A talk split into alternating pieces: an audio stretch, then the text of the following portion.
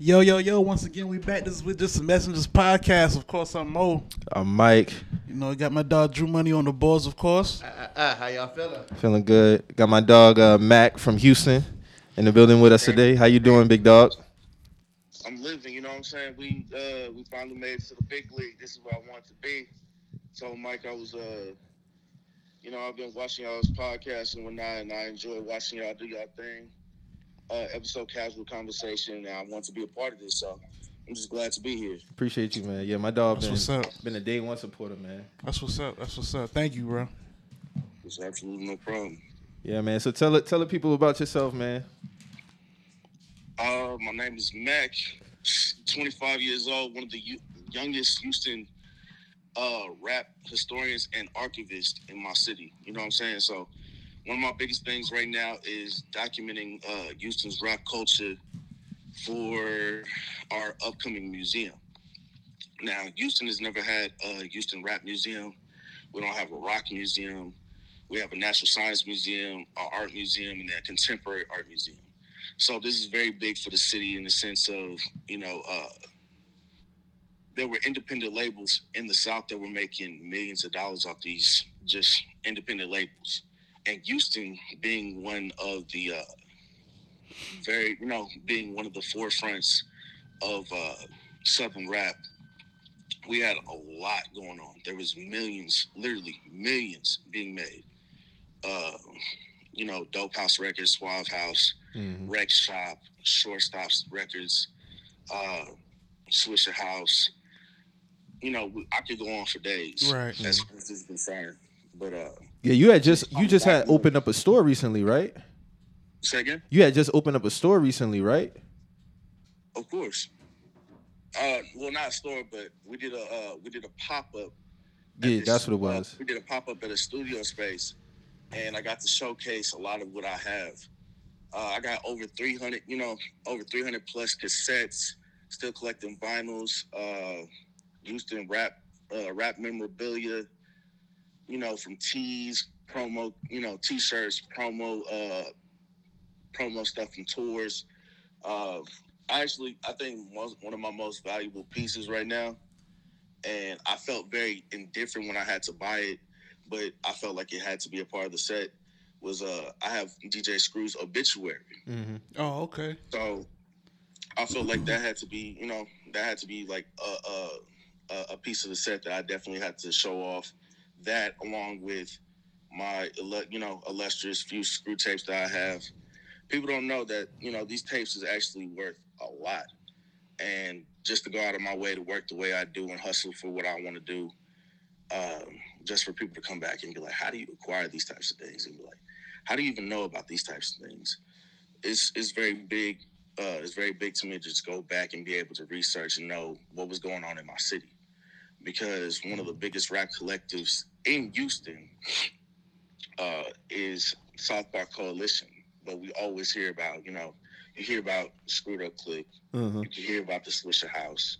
Screwed Up Click really did run a great sum of what the 90s were, just for Swishahouse to come and be the forefront of commercial uh, commercial success in the early 2000s. So Houston has always had their sound. We've always had, you know, a very pivotal sound. We was doing, motherfuckers was doing shows at uh, South by Southwest. I'm still pulling up old shows from South by Southwest with like the Blac Monks, Mr. 32, Convicts.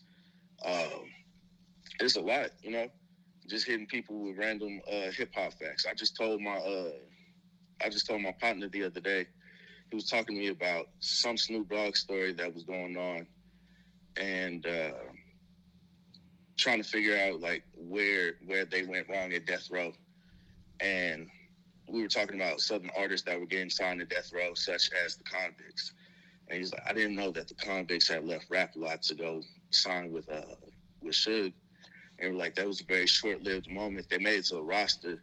There was nothing really set that they put out but uh, if you hop on YouTube, they have a few songs. I think it's like two or three songs they might have that were unreleased, and you get to see, you know, Mr. Three Two, uh, his lyrical stance, and then you can hear Snoop, and you can kind of hear where Snoop got a little bit of his style from. Harvey Love, one of you know Houston's most prestigious producers even said, you know, uh, you can hear it in like the way Snoop talks hmm and how you know when they were around, Snoop was still young, so it's easy to you know a lot of a lot of the, you know his style and whatnot being influenced. So uh, Did you tell I me? don't know. Did you tell me? Um, your pops had some ties like within the industry too. Oh, most definitely. So my father, Will Strickland. All right. So how this? I think it really started when he was going to Rice University. He was one of the first. Uh, he was one of the first DJs to have his own, you know, rap syndicated uh, radio station at Rice University. That's one. Two. He was the first person to have "Tell Me Something Good" by UGK play over Rice University waves, and the reaction that That's they got that's amazing. That's what's up. one of the one of the reactions that they got out of it it was constant uh they were receiving constant calls for the you know uh the playback of the song over the course of the whole like night coming into the morning and if i don't recall he also told me that after that happened they end up uh him and bun end up going to i believe shipley's and splitting the donut holes and you know some chocolate milk and just sitting down and talking about Mhm. what the future holds as far as UGK's, uh, you know, UGK's music careers are concerned and whatnot. So that was interesting. Um, his rap sheet is actually amazing. It's like it's absolutely amazing. From working at Rap a Lot, working at RCA, he helped Wu Tang Clan get signed to RCA. So Yeah, if you go back up. and look at if you go back and look at the credits on the back of uh, Enter the Thirty Six Chambers, or even if you listen to uh, Wu Tang Clan, ain't nothing to fuck with. When they're shouting out people at the end of the, you know, at the end of the song, you know, shout out Gavin Wu, Will Strickland, uh, people from the source, shit like that. It's in there, Uh-huh. and the impact is so deep that the RZA still talks about it to this very day. Um, it was a lot of shit, you know. Man, that's what's up, man. So I got a question for you. So who who's your favorite out of Houston all time, and like who's your who's the one that you like right now, who's upcoming, who might not have no big notoriety like that? That's a good question. Damn. Um,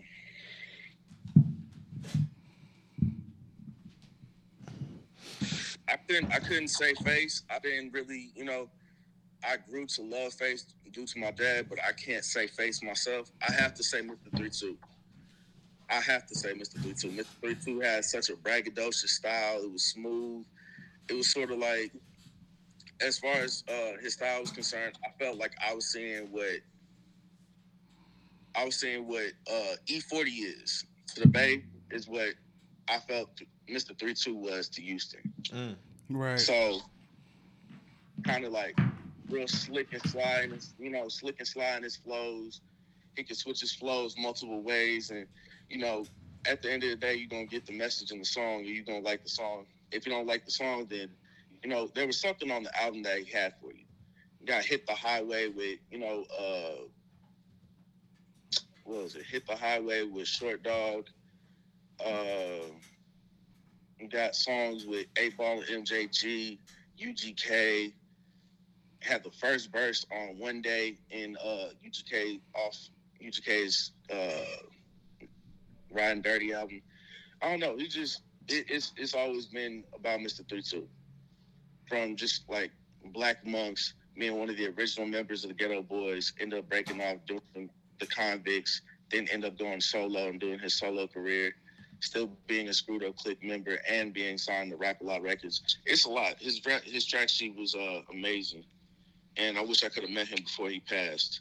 As far as current day artists, uh, there's an artist from here in Southwest Houston, and I have been watching him since he no yeah I have been watching dude since I was in high school, and just to see his artistry get him to this point, uh, he just did a song produced by Monte Booker and uh, Kenny Beats.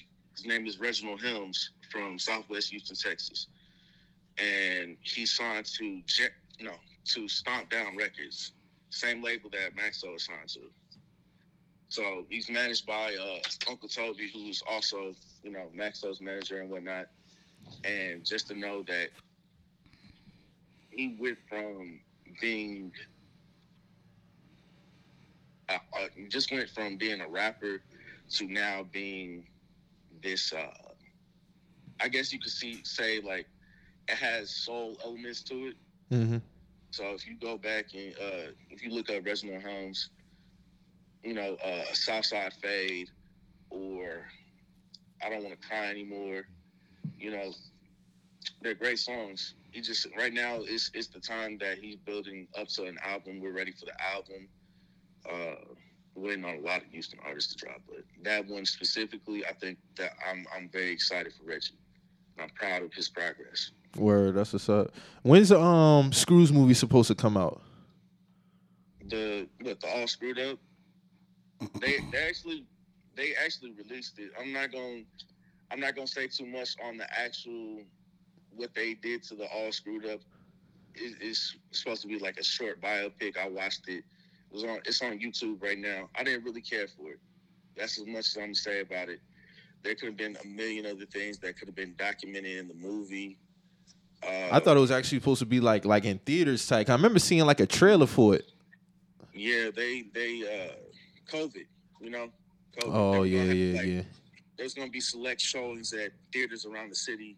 So I was gonna do a theater on the south side, theater on the north side, one in uh East End, one in the southwest. But uh I think they did do a shorthand showing and they did a pop up for it and everything. The pop up was more you know, I, I felt like the pop up was more solid than actually going to see the movie. I watched the movie. I stopped while I'm on my route at work and uh, I ended up turning it on. And I watched like, I think the first 15, 20 minutes. After watching the first 15, 20 minutes, I just started skimming through it. I'm like, this is, this was very poor to me. It was, uh, I understand people have a budget to meet and whatnot, Mhm. but when, when you die, I don't know. They do they do what's right for the brand, but not for the legacy.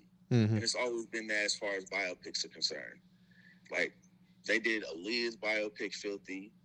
They got Flex playing Michael Jackson, big violation. no, that shit was nasty. Come on, man. Like, That flex one, that flex and Michael Jackson one was the nastiest one, bro. They're not gonna let Flex live that one down. Hell no.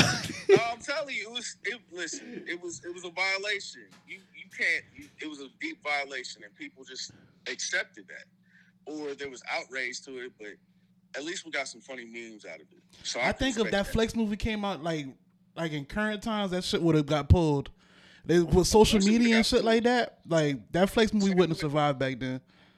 Same way they did the uh same way they did the Michael Jordan. Right? Yeah, the Mike, they Oh, did Michael Michael Jordan Jordan, filthy too. That was bogus. That was bogus. That was bogus. I don't even think he was wearing Jordans in that shit though. Like, Even the Chicago jersey was like Yeah. some off red. They had to uh I think there was supposed to be like they had some type of copyright shit against that. That's the reason why he couldn't uh wear Jordans on it. Mm. If that was the case, I would have just did the whole like if anything, It would have been no purpose in my opinion. It would I have would been no just need. put tape I would just put wrap tape around the shoes. And be like, all right, we're gonna wrap, you know what I'm saying? That way they can't say, all right, well, we know those are Jordans, but at the same time, they're wrapped up. So it's like you can't really say anything about it. Yeah. Unless they're gonna, you know, Or cover the with- logo or something. They probably But then at that point, it would have just been like it would have been pointless. I would even have ran that shit. I forgot about that movie. yeah, I forgot about that. That shit was See, It came around the same time the It Michael that Jackson one came on. it's, it was that bad. But as far as uh biopics nowadays, I think the I think the good I think the best one I've seen lately, I just got done watching that uh Billie Holiday joint on uh Hulu. And she did an amazing job. I can't remember the actress's name, but she did an amazing job playing Billie Holiday. And I didn't know that they was really throwing like they was throwing heroin charges at this woman. They knew she was a heroin at you know, she they knew she was an addict and they were really trying to send her to jail for singing a song about uh you know people being lynched in America, black people being lynched in America. It was a very prominent thing, and you know ended up being one of the songs to uh, light the fire as far as uh, as far as uh, so you well social issues in America at the Mhm. time, you know. So I gotta check that out. I had a chance to Yeah, check that a, out. it's yeah. a it's a good it's real good, but it seemed like that was the whole movie. And be like, all right, well, I'm gonna sing, I'm gonna sing, and be like, no, fuck that. We're gonna throw this heroin charge at you. No Yeah. conspiracy charge. We got you on possession every single time, and you keep letting, you know what I'm saying? You keep letting them like it, it just keeps happening. And I'm like, all right, this is monotonous, but it was still good because she could sing, the acting was there and whatnot. So uh, multiple aspects of that. It was a good movie. Word, that's I, what's I'll take it for what it was. That's what's up. You had a chance to check out uh, Ray and Ghost uh, versus last night. Mo, you had a chance to check that out. I I, caught wa- some I of it. watched part of it. I'm not gonna lie. Listen, uh, Ghost came out in those two tones. I was like, yeah, I gotta go get me some. Uh, I You know, hey, those some- Wallies, those those Wallies was cold, bro. There was co- the the make call. He took it off, and then the New York call. I'm like, no, Yeah, he he he flexed on Ray last night. I, I can't front. that was it was fly. If I was listen, if I was Ray, I'm a big fan of the. uh I'm a big fan of the uh the purple. What is it? The purple tape Diadoras. Yeah, Mhm. So I would have came out. I like purple. So you know, as uh, as black people, I think we need to all like purple due to the fact that it's supposed to be a color of royalty. yeah. My mom told me that a long time ago. I would have came out royal purple the fuck up, crown bottle, crown bottle, everything. Gold chain, gold chains, purple finishes, white tee, my purple tape Diadoras. I even got the purple tape in here right now. I would have, man. I would have stop playing with that man. But who who do y'all think took it last night? Honestly, I didn't get to watch the whole thing, but I thought it was just a vibe, man. To be honest with you, um, Yeah, I wasn't really putting them against each other. I think it's starting to become that now. Like it's just more of a like a. I know some people for the thing. sport like to still like scoring and stuff like that, but I think. uh I mean, if I had to choose, I think Ghost probably got the best of them. I didn't get to see the ending, the ending uh, so much, but I caught the beginning because I was back and forth watching the tournament games and shit. So The. Gu- Gucci man and Jeezy took the competitive, uh, the competitive sport uh, out of it, man. Like, I don't, I can't. After that, it's more of a celebration thing. it, I, I I definitely felt I felt it very indifferent about that one because I'm a fan of both of them to Right. a degree, but I was I'm I'm a very high end Jeezy fan, and I stopped I stopped being a high end Jeezy fan after he did to it uh after what he did to Freddie Gibbs, but um that's a whole nother conversation. But I was like, I saw Gucci I, I saw Gucci do that shit, stood up and he was like, yeah, you smoking on Pookie Loc tonight. I put my phone face down. I said, "Yeah, I'm gonna go make me some food." I couldn't talk. I was like, you know, we just said some disrespectful shit in this life, but like, I'm like, you know, it it, it it really didn't come as to any surprise. But the fact that niggas did it while you in the same room as them, I, you know, what I'm saying, like, if you gonna say it, say it with your chest. And Gucci definitely did that. So there was a respect aspect for being able to do that in the face of your opposition. Mhm. At the same time, you gonna tell your, you gonna tell this dude, yeah, nigga, I smoked your partner. Go dig your homeboy up. I bet he can't say shit. And if you're looking for me, I'm gonna be up. Man, stop playing. That man, Gucci, I don't know. Gucci, Gucci, we uh. That was that was that was a uh, that was a heavy moment, man. Like like it's a lot to unpack from that moment. You're right. So I don't know, man. It was different. Who you who you I feel loved it though. who you feel is the I best out who you feel is the best out the Wu? Out of Wu, Mm-hmm. Person that didn't uh, the person that didn't really get to live up to their full potential. Ol' Dirty Bastard. Mm. Old Dirty Bastard, just for the simple fact, it wasn't it wasn't just the music, it was the personality, it The was- persona. yeah. And hearing the stories that my mother had to tell me when when they my, all right, so I'm gonna put it like this. Wu Tang could have really been the end of my life. We're gonna put it like that. Wu Tang could have been uh was really gonna be my demise. First show they ever played in Houston. My dad had them, I think, on the south uh on the south side. Came out and was like, yo, what's up, Houston? This, that, and the other. And uh a bunch of just like hard body niggas that didn't want to hear that shit. It was always rap. It was like always rap about shit. So you got the you got these motherfuckers from New York coming out to Houston trying to do a show. Southern niggas are not having that. My mother was pregnant with me at the time. She was a few months pregnant with me at the time. My dad had her stand off the side of the stage and shit like that in case something happened. You He's like, I already know that there's something going to happen. They come out, they're getting ready to perform. Uh, you're like, yeah, where you from? How you doing? And the GZA put the mic in the crowd, and it was my dad said it was some light skinned nigga. He was this nigga had braids and a white beater on. Dude took the mic and was like, yeah, take that bitch ass shit back up to New York. Hmm. Just grabbed the mic. He was like, all right, bet. He was like, that's how you gonna do us, Houston? That's a bet. Grabbed the bottle of Moet, shook it up, sprayed the crowd, and then threw the bottle. Next thing you know, niggas are getting chased down the highway. My mother was pregnant with me at the time. So whenever I got the opportunity to actually sit down with my dad and talk about that story, and he even got he even called uh he even called RZA. He called RZA on the phone and I actually got to talk to him on the phone, like, yo, did this really happen? Like, yeah, he's like, yeah, shit was fucked up. I'm like, so I almost, so I got blame, all, I got meet all y'all, so I could blame y'all individually for almost being my demise. I'm like, it's gonna start off as on some fan shit, but it's like, damn, Wu Tang really could have been the end of me, and that would have been crazy to me. But my mother got stories about how she was in the elevator with uh meth. Meth got a lot of personality. Her meth and ODB in the elevator farting and shit. And my mother trying to get out the elevator. Uh, old dirty bastard stealing records from the record store. Uh, it's he got a whole lot of stories. It's it's amazing to see what that man has done, and I'm trying to you know I'm trying to do something a little bit better.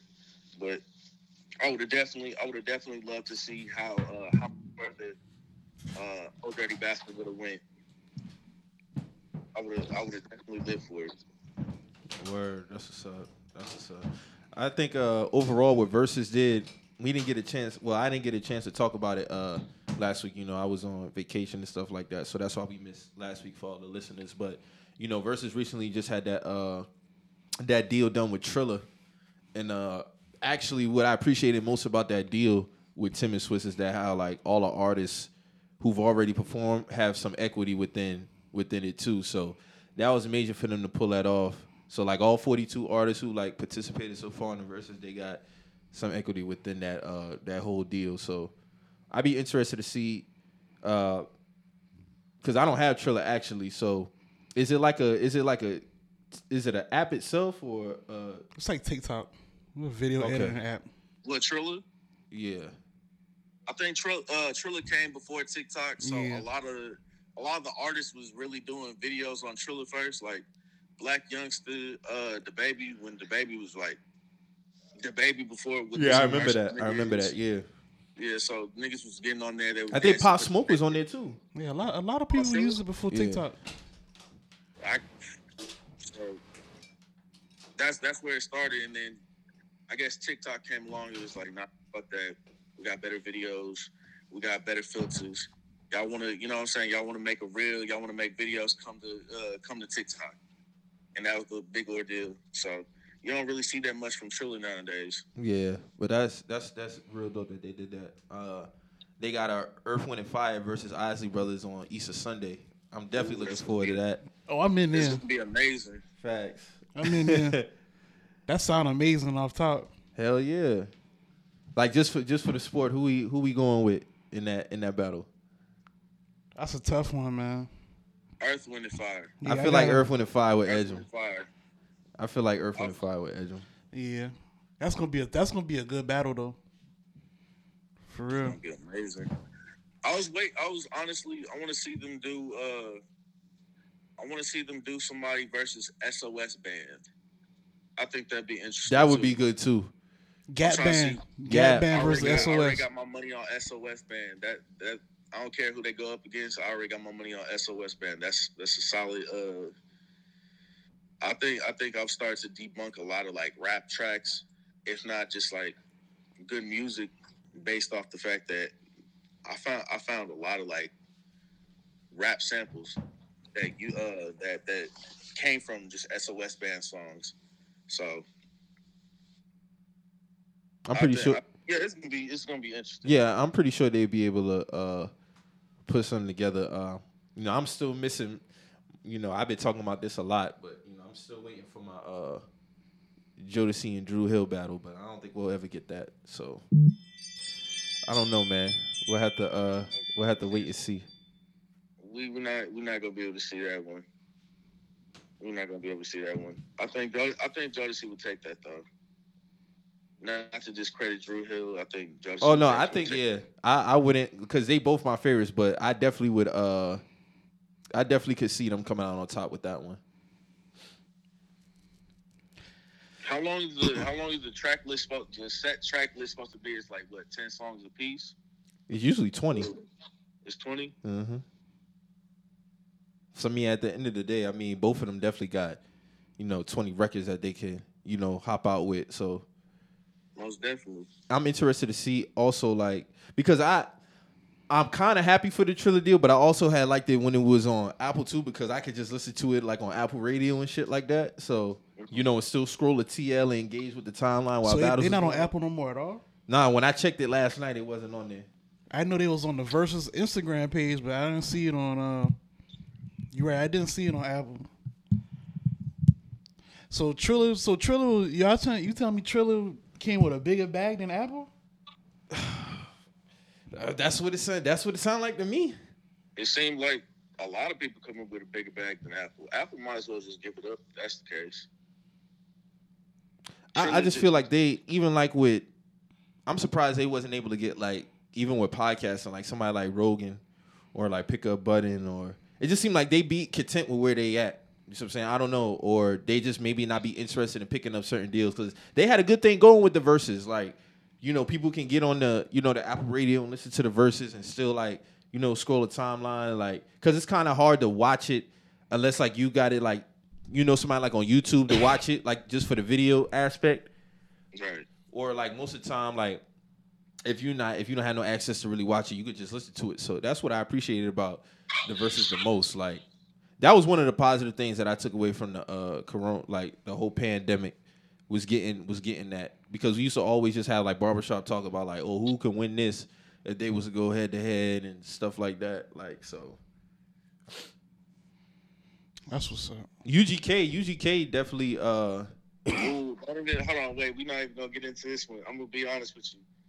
The homie Donnie Houston definitely was the first. Uh, was, one of the first people to talk about it. Like, when are we gonna get the verses with UGK and 8 Ball and MJG?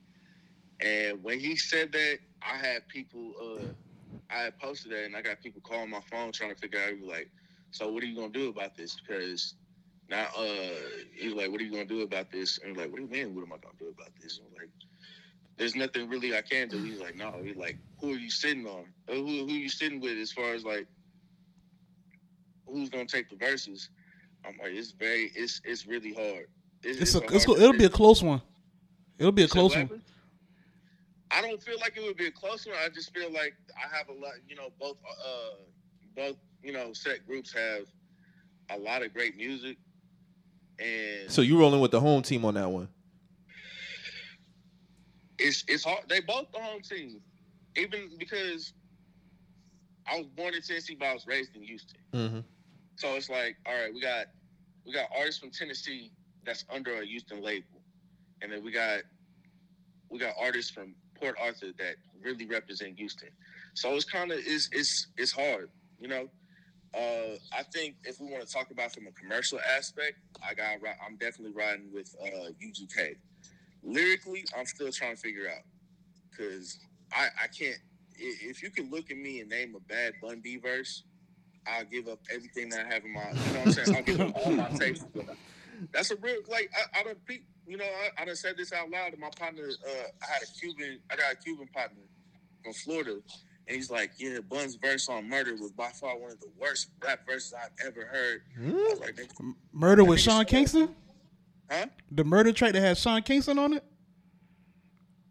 You said that- say one more time? That's that's that the track that has Sean Kingston on it. No. What's the murder track you talking about? So uh, it was all so Murder off off Riding Dirty. Oh, all right, all right. I got you. I got you. So you just came in, you got you got Pimp's first first, and then Will it's Bun B bitch, and I'm the king of moving chickens down. Uh, I'm Will it's Bun B bitch, I'm the king of moving chickens, not them finger lickings. Like that whole verse, and then the nigga had the audacity to tell me, he's like, yeah, that was a bad verse. I'm like, nah, dog. My nigga, you listen to like, you listen to weirdo shit. listen, nigga listen to weirdo shit and then try and talk to me about Florida artists and this, that, and the other. He tried to debunk Beat King and talk to me about how Beat King stole, stole a lot of his style from Uncle. And I'm like, no, it's not. It was influence. The same thing, he's like, yeah, a lot of. He's like, I'm not gonna lie, there are a lot of art, uh, a lot of Florida artists that Texas had taken from me. Like, yeah, dog. I'm like, this. Not, I'm not about to have this conversation.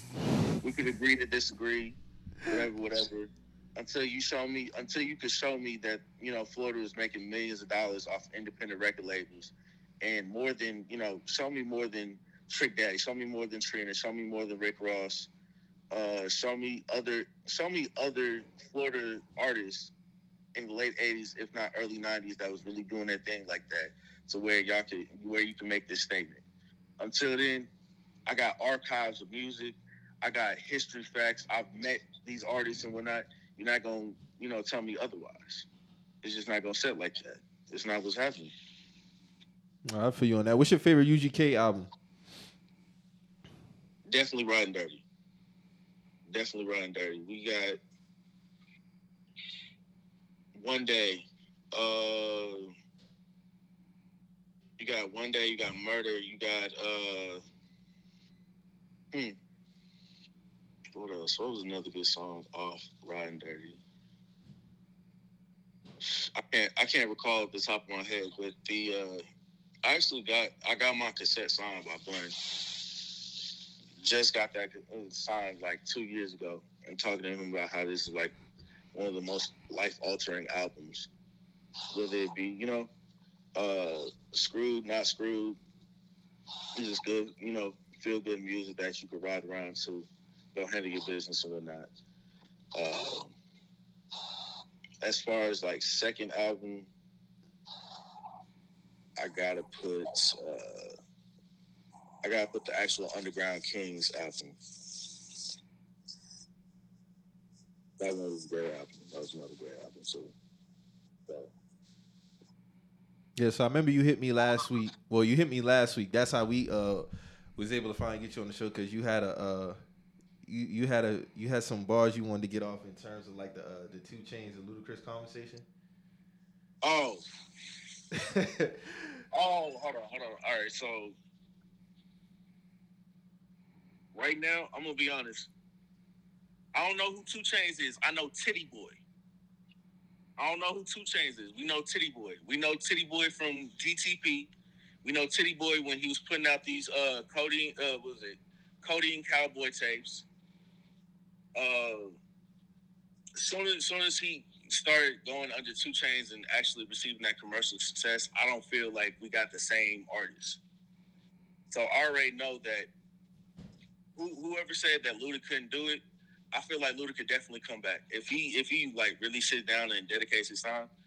He could definitely hop back hop back in the flow, uh, flow of everything. But I feel like a lot of niggas would look at it like, all right, so Ludacris just put out an album. Dude, like nigga, what what are, so what are we doing now? Yeah, I feel like too much. it was a- That's that's what I feel like. I, I, feel, like, album wise, I wouldn't want a Ludacris album. I'm just talking in terms of like rapping. Like if he was to hop on a song right now with 2 Chainz, I feel like he would outdo him. Of course. That was just my personal opinion But on it. we we but you know what I'm saying? Right now he's focused on his family and his artistry, so I don't think that rapping is you know, at, at that point once you've already gotten into niggas is getting a bag off of acting. yeah, that's his artistry Off the now. same off the same series of all right, cool, we gonna make we how we turn a uh how we turn a racing movie into a full blown action series of films. Them niggas out of space now. man got man man got what he got uh, what was the latest thing I just saw? Man is a pilot now. Yeah, like he fly planes Yeah, and shit. fly planes and shit. that nigga not rapping no more, man. No, like real real life. Imagine getting on a flight, whether you going to Atlanta or you going out of country and shit like that, and be like, we're uh, and be like, our our pilot Ludacris, and like, nigga, take, let me take out my headphones real quick. And be like, did he just say Ludacris is our pilot? And then Ludacris come out. I'd be like, dog, I'm getting off the plane. There is no. There's no trust factor there. I'm not, to, I'm not about to trust my life in a rapper that, you know what I'm saying? I'm not gonna just make him out to be a rapper, but I know Ludacris as an artist. I don't know this man as like anything else. I can't see him doing anything else. Even though I acknowledge him being an actor, it still doesn't sit right with me. It just doesn't like I don't know. Like what happens to the nigga with the braids and these fat ass lamb chop ass uh, sideburns? You know, shit I grew up listening to as a kid just to see this man act now, no, it just doesn't sit right with me. And also as a pilot, no, that's not no, I'm hopping off the plane. I'll wait for the next one. I'm cool. There's, uh, I, I feel that same way about like you know a lot of artists, like former artists, not former. I mean, he's still artists, but like artists who like went into acting. Like I just look at them like as like like Tyrese. Like sometimes I forget that that nigga was a singer. like this nigga is really like an actor, actor now, and it's like I forgot at a point in time this nigga had one of the best R and B albums of '98, and then it's like now it's just like like you ain't no singer, nigga. You an actor now, like. So I can understand when people be like, "Man, nigga, nigga ain't trying to hear no Ludacris album in 2021," which I I understand it. But just like in terms of, you know, they was hop on the track together, like I feel like he would outdo him. That's not to say Chains don't do his thing. I mean, he just did his thing on Benny's uh on album. So, you know, I just feel like when it just comes to like that rapping, like I just feel like nah. If Luda was to sit down, like you said, and like really dedicated, like just basically just get back in the gym, like get back in shape. It take time for an artist, you know, especially a rapper who's dedicated to his pen work, like you know, to get back in shape if he's been out of game for a minute. Right. But what type of all right? If if that was if that was the case, if that was the case, and we're like, all right, we gonna. if they were like, all right, we're gonna run this, we're gonna run the verses right now, and we're gonna do uh, we're gonna do DT, we're gonna do DTP, current and in the past life, and they bring both artists back. And I'm not sure if 2 Chainz still has animosity with Ludacris, whatever the situation may be. Uh, and they're like, all right, we're gonna pull 20 songs. And then the last no, yeah, we're gonna pull 20 songs. Last song is gonna be some new shit. And like how, how much time do you think Luda would have to do, you know, get in order to make that new song? Or because we already know Luda got songs. But just to prepare and make a new song. It depends. It depends. It depends on what type of angle he trying to come come with and you know shit like that. So it, it would all. Depend. I feel like if it, it came down to a new song, 2 Chainz definitely gonna. Didn't he play new shit during his Nelly battle? He did play a couple of new tracks during his How Nelly did them shit. shit sound? Huh? It wasn't really nothing I was trying to hear. and he had time for that Nelly battle. But I think they was doing more so that for like because of the interlude and shit like that, and then you know Nelly had the fucked up Wi-Fi and shit. But in terms of the new songs, no, it wasn't nothing that I was trying to hear. But 2 Chainz has evolved with the time, and he hasn't. He was the like. That's why to me he's ageless. I don't look at him like as a four. Is he forty something? He's like 41, 42? Yeah, he like 43. I don't look at him as like he's he's one of those artists who is like a he's just ageless to me. He's like, why is this nigga still rapping? Like he's he's a rapper who's been able to adapt with the times and like you know his rebrand was one of the best rebrands we've had in rap history. So as far as if it came out to a new song, yeah, 2 Chainz definitely would would would get him on on that tip for sure. All right. But just like if they was to like I, I asked a question like if they was to do like a like Welcome to Atlanta remix again like in 2021, I feel like yeah, Luda would get on there and do exactly what he did the first time around. Who do you think would be on that remix though? It would have to be some new niggas. I know Baby and Thug on there for sure. Yeah. I don't know how it's gonna sound.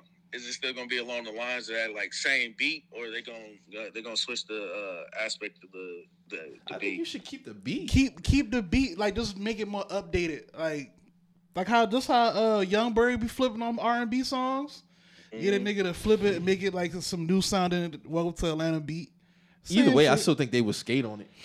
yeah. Either way, yeah, hell yeah. Like that beat, not really like a a, a aged beat. Like, Like, that beat is hard as fuck. Yeah, that beat's Yeah. still hard like today. So, you know, if they if they was if they was to keep the old the same old beat, like I I, I feel like Thug, I, I know Lil Baby would skate on that shit, but I know Thug would do his thing on there. And if they had like you know two two younger niggas, two older niggas, that shit would be hard. Let Jermaine Dupri, you know, do little ad libs all over it. That shit would be hard. All right. I think I can see it now. Now, now that you done broke it down a little bit more, I, I think I can see it though. What was uh? Speaking of speaking of Lil Baby, after listening to that little scary, what is it, Scary Hours Part 2 Mm-hmm. I was gonna ask you how you felt about that. Oh, I I liked it. Like I liked all three songs. I felt like Lil Baby did his thing on Wants and Needs. Like I like Lemon Pepper Freestyle, and I liked uh, What's Next. I felt like all of them was dope. What you thought? I'm not a very. I'm. i I'm gonna say this with all the animosity in my chest. I'm not a big Aubrey fan. I ain't been a big Aubrey fan since uh mixtape days. And I'm not calling that. Yeah, I'm not calling that man by what he want to be addressed by. That man is Aubrey. That man man's mama named him Aubrey. I'm gonna call him Aubrey. Simple as that. So I'm I'm very big on uh I'm very big on lyricism. So the idea that this man, you know, I don't know, maybe I'm just showing like I was big on I'm big on fucking the, Now go ahead talk like, your shit, man. No, I'm big on the uh room for like room for improvement mixtapes. You know what I'm saying? So far gone. Mm-hmm. First two albums was good. Started coming into other albums like nothing was the same and views and whatnot. I'm like, all right, maybe I'm here more so for the production versus what you're actually saying at this point. And I'm listening to what you're saying is just not resonating with me. Mm-hmm. Versus when he did the whole like, all right, we're gonna give you this, we're gonna give you all the throwaway tracks in an album. The uh that care package was by far the closest thing to what I wanted to hear in a Drake album, even though he didn't release this on any like it was uh singles. These songs were all like loosies. Yeah. Yeah. So I'm like, why did why did it take me so long to put this in like a form of a tape though? That's why I sit on because shit, one of my favorite tracks by him is uh 5 a.m. in Toronto. Mm-hmm. I be having people on my, you know, people be on my ass about it be like, oh, but you don't like, you don't like his music and this, that, and the other. I'm like, but that one right there, it was just like. That's that's his best AM PM track in my opinion.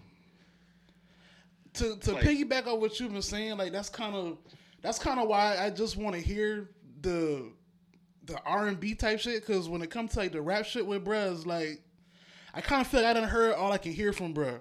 So it's like he's good at the R and B shit to me. So to me, I just feel like that's what he's that's what he's best at. That's what I, that's what I'm here for when it come to when it come to dog. So I mean, it's, like it's kind of it's kind of hard to keep up with him because they putting him, you know, kind of hops in the mix of everything.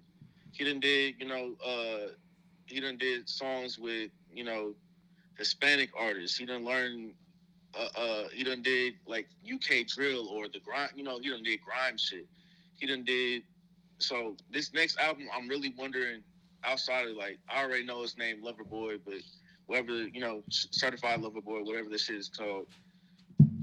Like what aspect he's gonna into next? Because his last album was what he was in the UK for it, or like uh, you think he's gonna take up like Caribbean accent this next album, or you know he has to do something different each album. The Caribbean shit was 2016. That was 2016. mm-hmm. That was views. What do you what do you what do you think he's gonna do now? Um, and then also, I mean, honestly, also, oh, go ahead. My bad. And then also knowing that Kendrick drops at the same time that he drops, how do you think this is gonna work?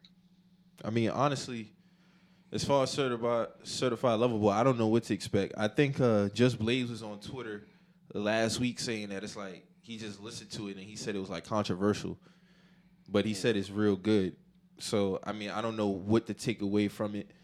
Um, I'm anticipating he might be addressing a lot of shit as far as like you know the rapping and you know I think it'll just be a good mixture. Like I think it might be something along the lines of if you're reading this is too late, um, which is my favorite project from him. Uh, and it turns to Kendrick Lamar, I mean he ain't dropping four years, so ain't no ain't no telling if he gonna drop the same time that he drop. If he do, I'm definitely gonna have an ear for it every time Kendrick drop, I'm listening to it. So, and it's always good when, you know, all them niggas drop around the same time. I remember, was it a podcast episode we had last year? I was like, we need to have a a release date when all three of them niggas drop the same day. Like Cole, Drake, Kendrick, like all of them drop the same day. So you can really just, you know, for the sport, see like who really, you know, delivered delivered the the, the project, a quality project on that day. But you know, as far as as this is the only time I can say going into like a Drake release, I really don't know what to expect. It could be we could finally just probably get a straight rap album, which I doubt, or we can just get you know the heavy R and B side due to the title. Mhm. But just based off of what I've seen from the Just Blaze tweets, like you know, we'll see. We'll definitely see. Cause I know like even with even when Drake's like, you know, Ascension and Rise, like he caught my attention more so when So Far Gone dropped. So when that tape dropped, it was like, oh shit, like this shit is hard. And especially like, you know, him collabing with, you know, Prince and them, like with the with with Houston and shit like that, and doing anything, then you know them handing the baton off to Wayne in that sense, and them carrying, you know, continuing to carry the torch as far as that. So there's some tracks on there right now that I still like kill to this. I mean, that whole tape hard to be honest with you. So It is. It's amazing.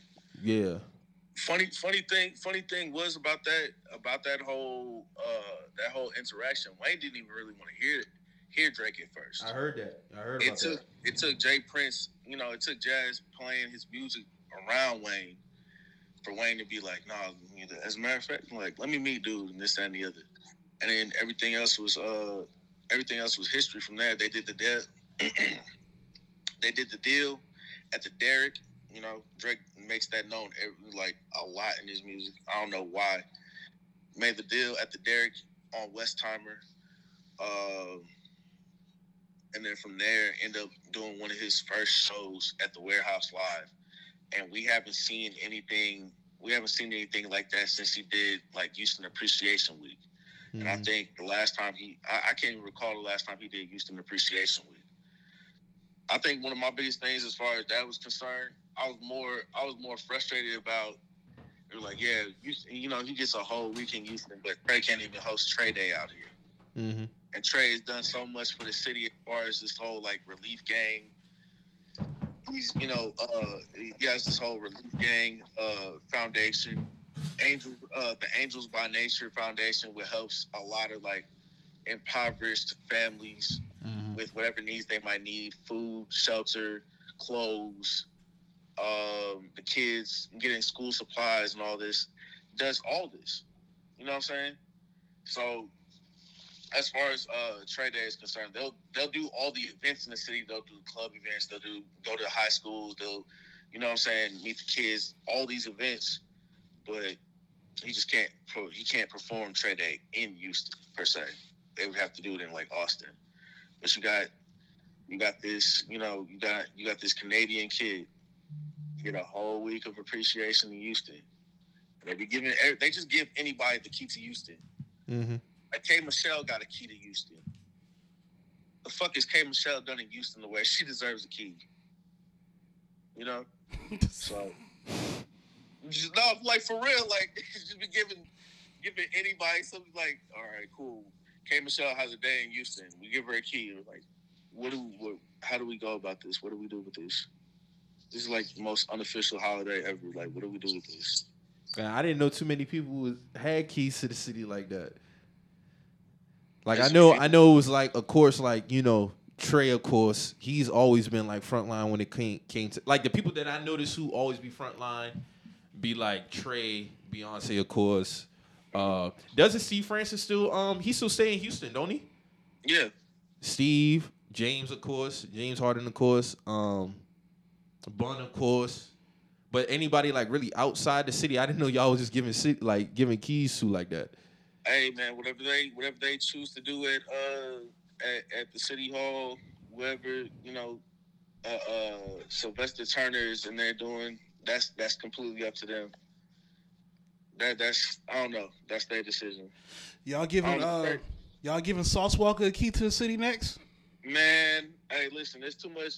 Man, got too much gang affiliation. They won't let that happen. They won't let that happen. I'm telling you.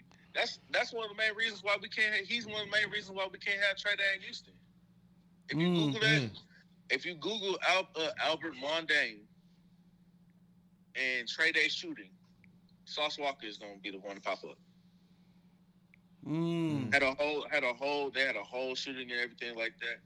And yeah, that's like one of the main reasons why they can't have Trae Day in Houston. I think somebody got yeah, somebody either got they somebody got injured, and they tried to talk about how Trae's music was too violent, and 97.9 doesn't even play Trae's music either. So there, uh, he did a whole. I think like Goddamn. early, like 2012, 2013, when he was uh, first signing to T.I. at Grand Hustle. Uh, I think that's when he did the "Can't Ban the Truth" tape. It was a mixtape that he put out. Yeah, I remember that tape. Mm-hmm. So I think that was around yeah, that was around the same time that, you know, everybody was trying to get that lifted at 979 and you know, 979 was not trying to have that. So I had a lot of animosity with the radio. I haven't listened I officially haven't listened to the radio since I was in high school. I always keep, you know, my aux cord and whatnot in the car just for that specific reason.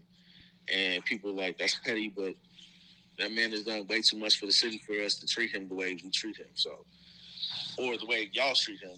But like I said, you know, he, he gonna have he, he when, when it's all said and done, we appreciate we appreciate him for everything that he does, and hopefully, not only does he get a holiday, but they also give him a key to the city. I'm hoping for it.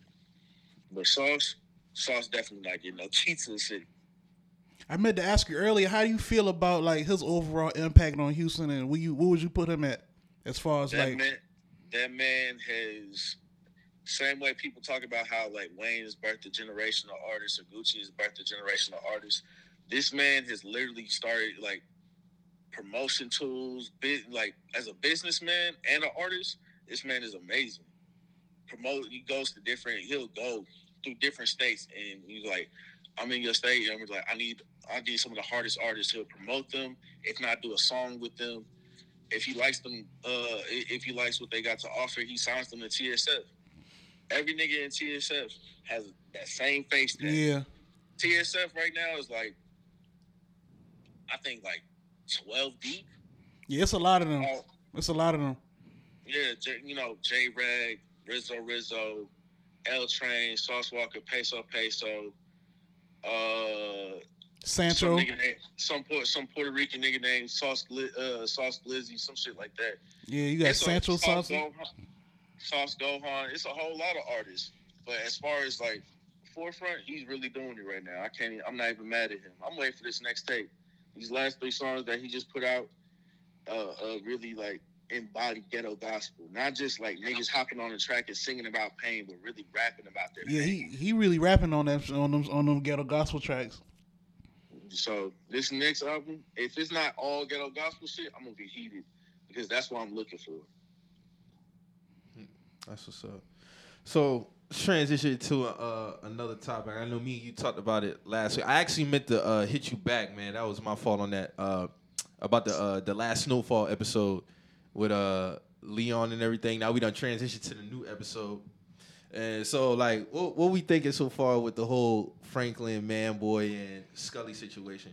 I like me personally, man. Like, I and like I've always made this known. Like, Manboy's been one of the like low key best characters on it. But now this story development, like, I feel like, man, he wasn't wrong in that situation, man. In terms of like basically telling Franklin, like, you put out a tweet uh the other day, basically telling him like how he like you know subtly told him like basically like how he was a hoe for the whole situation, Yeah. how he handled that. So, Yeah, he hold them out. but shout out to Snowfall though, man. They writing has still been on been on It's- point so far though.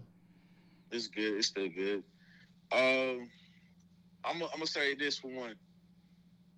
Leon should have finished the job. There shouldn't have been a hesitation. You you you know what I'm saying? You out here selling dope to the community and shit like that. You already shoot you shooting up cars. No, fuck that. Why would you shoot up another car if you know you got kids in the back? That was dumb on their part. Yeah, that was dumb on That their was- part. That was dumb on their part. So that was already one. You got your boss's girl and his child in the back. hmm Exactly. Niggas was stupid for that. Two, if you're gonna shoot up the whole car and you you know what I'm saying, you got you have to finish the job. That nigga was traumatized at the fact that I understand like knowing street niggas, the rule has always been no children and no kids. Nowadays, the narrative is completely changed for whatever odd reason. Young niggas is just doing what the fuck they please. But in that aspect, I really I would have been like, yo, like finish the job. Nobody's gonna go back and speak. You stood there and you let Shorty see your face and everything. She's, you know, in distress. Her baby is dead. She's seen your face. She's seen your partner face. Now, you know, and then also to know they caught you on the fact that your fingers, uh, your fingerprints were on the shelf. You know, you just moving very sloppy. You're not moving. You're not moving how you how Saint needed you to move Mhm. because you got animosity towards Saint for you know wherever happened with Kevin and shit like that. Yeah, I felt like that shit was cheesy, but So It was that was a. I feel like the whole like uh Franklin setting up the whole Scully man boy shit. I feel like that was a uh that was like my only like flaw on yeah, the show. Franklin too smart. Franklin for way too smart to even set some dumb shit like that up. Yeah. I don't know if it was done out of sense of panic or, you know, he was Yeah. urgent to like, you know, keep his business keep his business flowing like fluently and shit like that. But I I don't think Franklin, the way we known him for the first three seasons, would have set up some shit like that. it was out of de- I, it was out of desperation. If he really wanted to, uh, if he really wanted to do, I'm gonna, I'm put it like this: it would have been bad writing if they had just executed everybody the way they did. Like he could have called Reed, and Reed could have had some shit set up, and everybody as soon as they got into the warehouse, they'd be like, "Y'all could either speak or y'all could shoot it out." And he'd be like, "But other than that, I'm gonna go ahead and leave." And then the whole warehouse could have blown. You're like, it would have been bad writing if they were like, "All right, we're gonna blow up the warehouse." Yeah, yeah, Like, yeah, for sure. you know, or you could have had Reed set up a team with, you know, shooters up top. Niggas could have been up top and just sprayed down on everybody. Yeah. I don't know. I get it for the show to like, like- you know, I get it for the show like everybody can't go that early in the season, but just in terms of like how it it boiled down in terms of like Scully and Manboy having it, and now look at it now is now they done came together off a tragedy. So now he got both both of them on his ass now. So just in terms of the whole like, oh, I don't give up my people. It's like, bruh, Manboy done done done pushed so much shit to the wayside because of Leon's fuck shit. You know what I'm saying? And mm-hmm. now his niece is dead, and you on some shit like, oh, I don't give up my people, but oh, you wanted I this man. understand, I understand like the aspect of the loyalty there. I get it. At that, at that point, I would have had to kill him. That's that's the only way. That yeah, that's the way I would have looked at it. And in my opinion, he should have listened to Louie. You know what I'm saying? It's like she was just like Franklin. Like I get it, that's your boy, but Can't get him this up. is fucking a business and this and, and if you wanted to go out like that, like just like his dad, his dad killed his brother. Mm-hmm. You see what I'm saying? Like you know that because he said the Panthers wanted to torture him, and I didn't want it. I didn't want that to happen. This man had to kill his own brother. You see what I'm saying? So in terms of with the friend, I didn't. Yeah, I felt man boy, and it's like, bruh, like this man done let too much shit slide. Even then, remember, like they wanted him to get rid of Wanda, but that was personal, and he still did it. Like he was like, oh, if you want our product, they was like, oh, if you want our product, you got to get rid of Wanda, and he did that. Right. So for you to not even, and that was less. You see what I'm saying? So for something this is major, like you didn't want to get. It's like, all right, man. Like what type of shit Franklin on, man? Like you picking and choosing when to play this card. So I understand. Somebody also made a tweet yesterday. Was like, uh, they should kind of do what they did with Avon, Marlo, and Stringer, like kind of transition Man Boy as to the main character. And I wouldn't be against that because I feel like his character development has been so good. And I'm glad they didn't fumble his character development. A lot of shows they fumble certain characters' uh, development as far as the show, but I wouldn't be against nothing like that. So I mean, but how you- far you- would you tell a story though? Because you just got this season and maybe another season. For a Man Boy, Yeah, I mean, it kind of be like on the same terms of Marlo. Like either he gonna Marlo came. Marlo came what season three, season two, season three, season three. Well, that makes sense then. That makes sense. yeah, season three. So And we're what? This is this is the fourth season. fourth, yeah. You think shit? I'm pretty sure they're already starting to write next season up already. Oh yeah, for I'm, sure. I'm more I'm more than confident it's already in the works right now.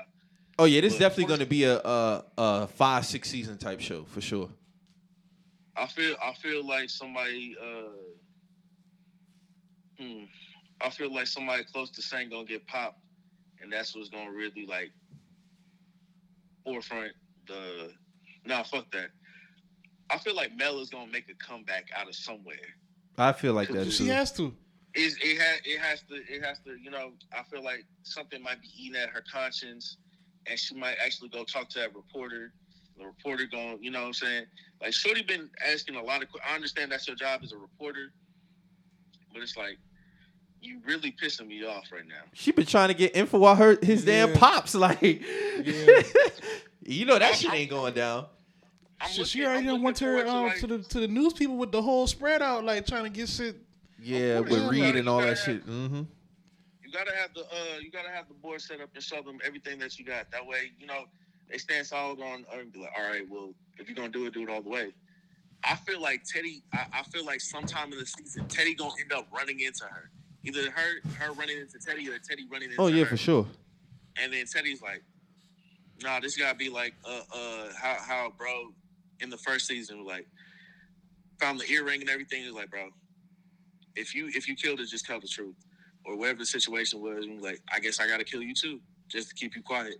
And all of a sudden, now we got what we got more bodies missing.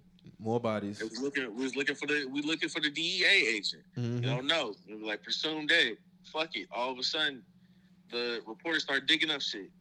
Somebody comes to drop off some information. Uh, the, the the other DE agent comes to drop off information. Like, listen, if you're gonna do it, do it all the way. I'm hoping, I'm hoping Teddy gets her out of here somehow.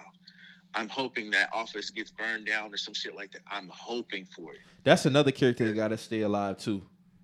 Now Reed's character has had a crazy jump to this Yeah. season, bro. Them boy did a great like he ain't with the fuck shit this season, and I appreciate that because like He, at the- he realizes a lot at stake right now. yeah, like he really in with the bullshit. And you can see like he really got to tap into like okay, like I really just got to start knocking motherfuckers' heads off because I ain't really with the shit. At the same time too, I appreciate how he's handling also because I feel like had this been season one or two, he kind of would have been like on the.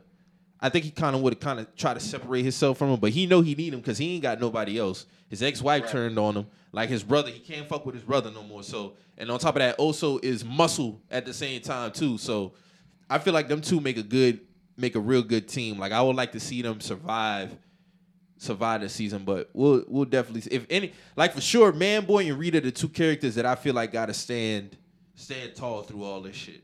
Anybody else, I guess I don't want to see no spinoff with Leon.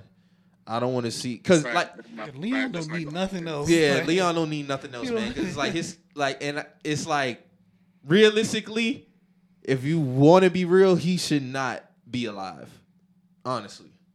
But I get it for the show and you know the relationship with him and Franklin. Like I understand it. He's not gonna survive much longer though. I feel he gonna die this season. I saw the preview for the next so. show and this nigga going off on Franklin. And I'm like, bruh, I know better, bruh. Like, ain't no way this nigga got the nerve to want to go off on Franklin with all your bullshit. Like, he don't listen. He hard headed. You know what I'm saying? And it's like, he let he let a lot of that shit stem from Wanda though. You know what I'm saying? Like, I understand it's your girl. She being gon- emotional. Being emotional. You can't Yeah. be emotional in the you can't be emotional in the dope game. That's that's really what got uh that's that's what got Kevin killed too. Yep. Trying to you know what I'm saying, trying to go down there and be like, bro, like he's with his child right now. We could set up where to get him and all that. He's like, nah, fuck that. I want to do it right here, right now. And we're like That was stupid. Yeah, that was Saint was Saint wasn't letting it happen. yeah, that's stupid. would- Like like Saint was telling him. Saint could have tackled him. There was a million ways that shit could have went, but they were like, "Nah, bro, gotta go."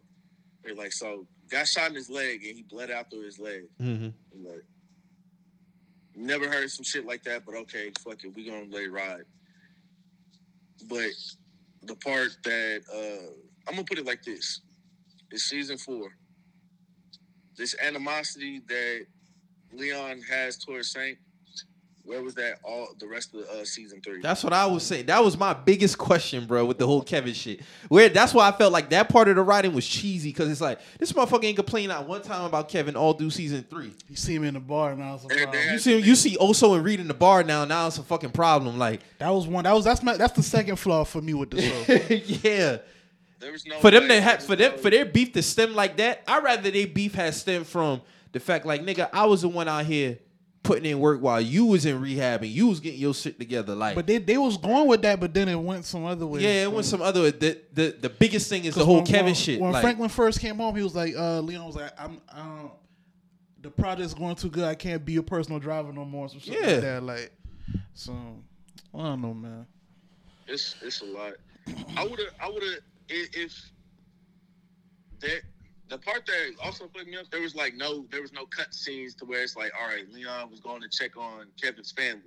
Or There's Mm. no you know, no cut scenes where he's standing at his grave, Mm, like with a forty or some shit like that, and just like sitting there trying that's to a great to. fucking point. Yeah. You know what I'm saying? I'm t- like, Right. That's why I can't really buy that shit. Exactly. It's a flaw. It's a- It's it's a, a- it's a it's a flaw. writer's flaw. It's a It's a writer's writer's flaw within that. Like if they would have had some cut scenes of him doing that, like that shit kind of fucking with him. Like I can understand it.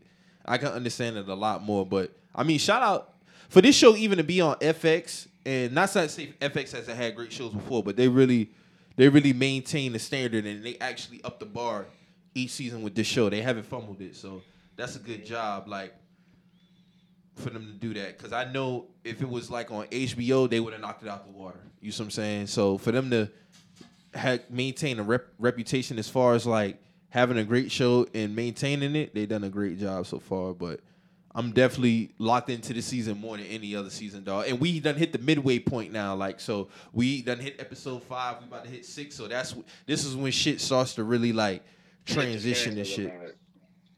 What do you What do you think about? uh You know what we didn't bring up, bro? Bro, who got told to walk the beat? He's like, you're not on the case no more. Oh, the uh, Uh, the cop. the Yeah. cop. Well, he got sent to uh, another division. He got yeah. sent out. He to, might uh, pop up again. I feel that's why I'm like, all right. You saw how Andre was like, no, we're not, we're not, we're not gonna set on this until I get everything. And he said he sent him into uh Saint's house in the hills or whatever. Got all that, got all that information. And Saint was like, nah, fuck that, bro. You gotta die tonight.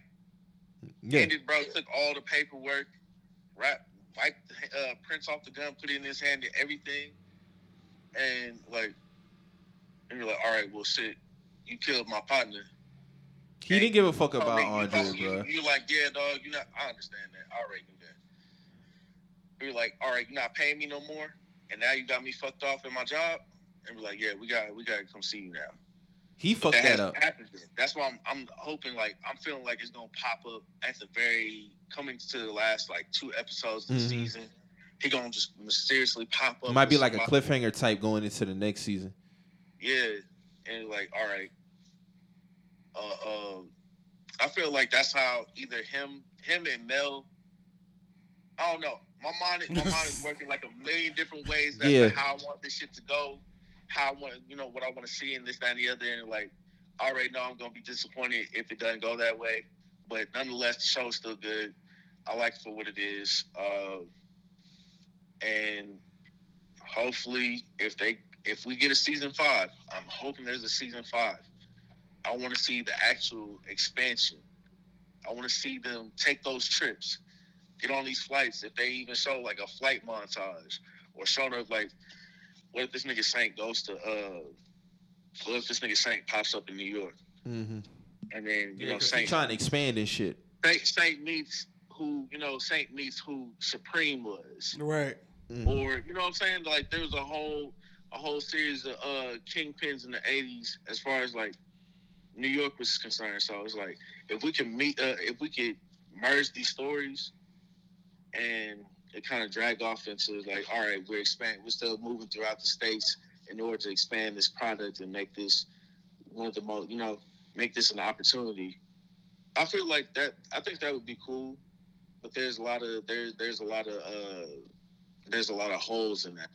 Like, what if Saint gets caught as soon as you come out the air? Like, you hop off the plane, you already getting arrested.